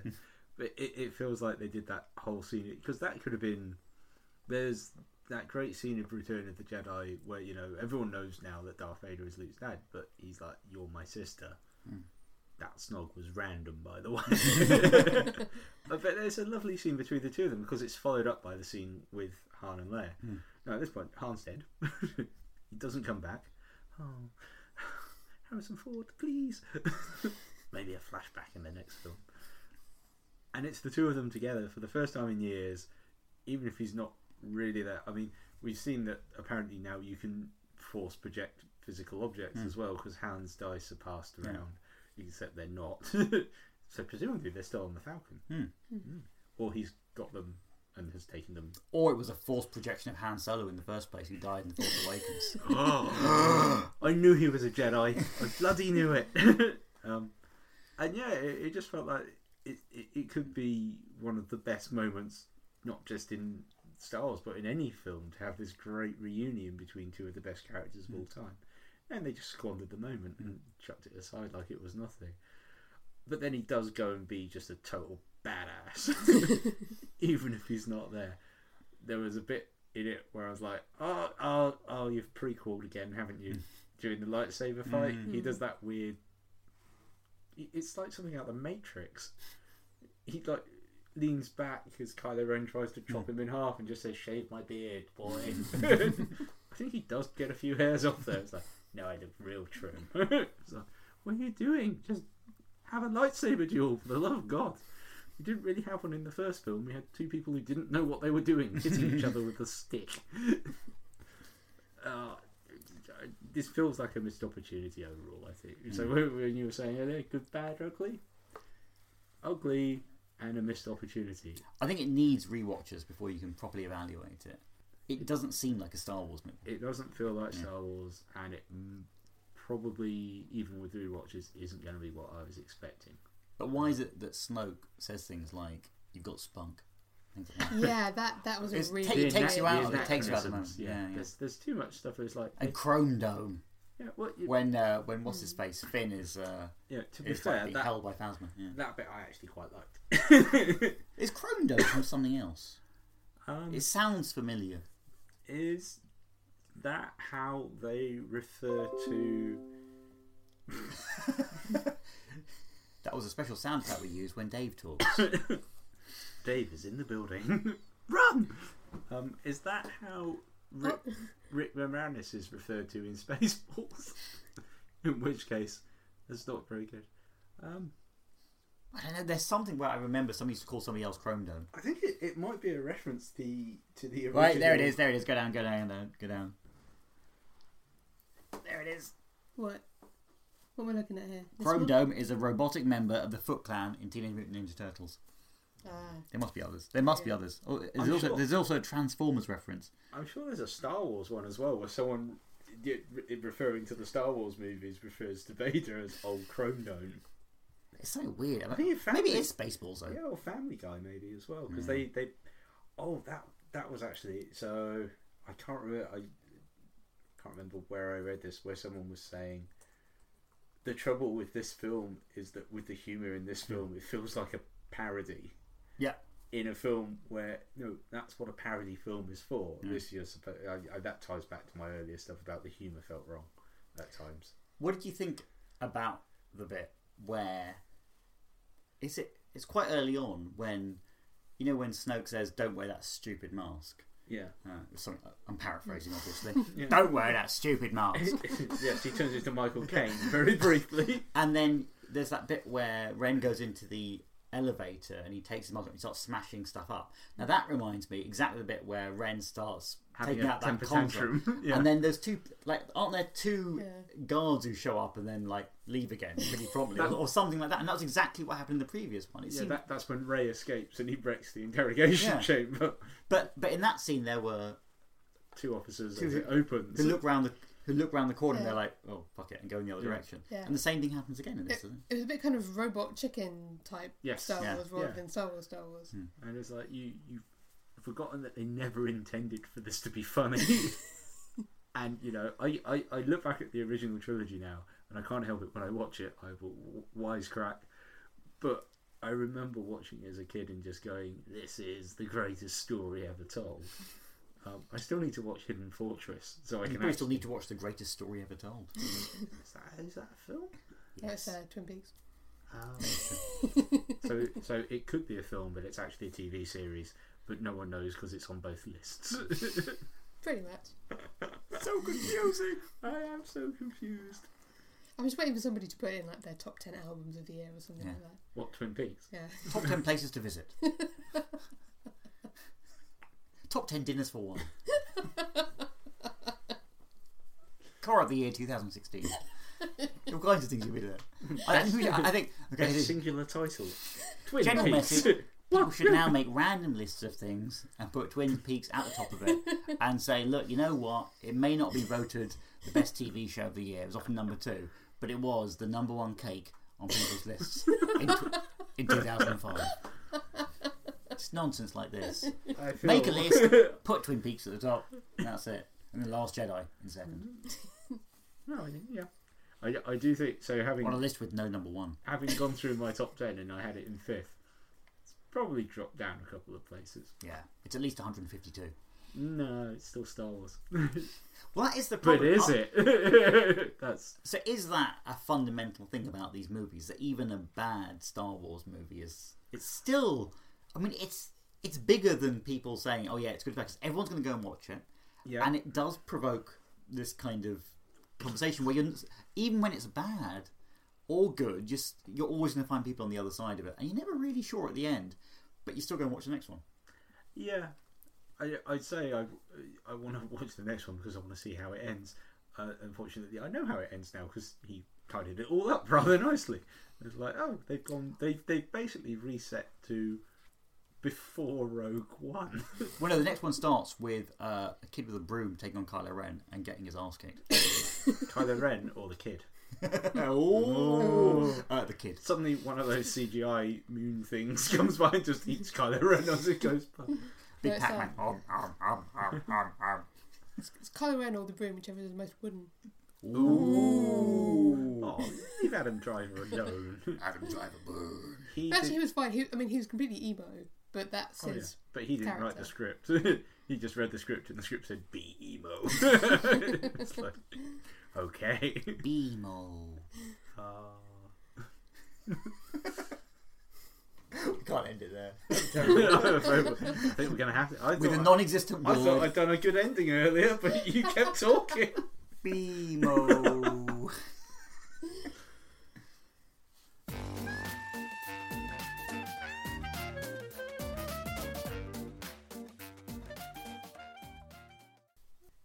So, big thank you today for joining us for our review of The Last Jedi. Thank you as well for having me. Where can people normally find you doing your movie roundups?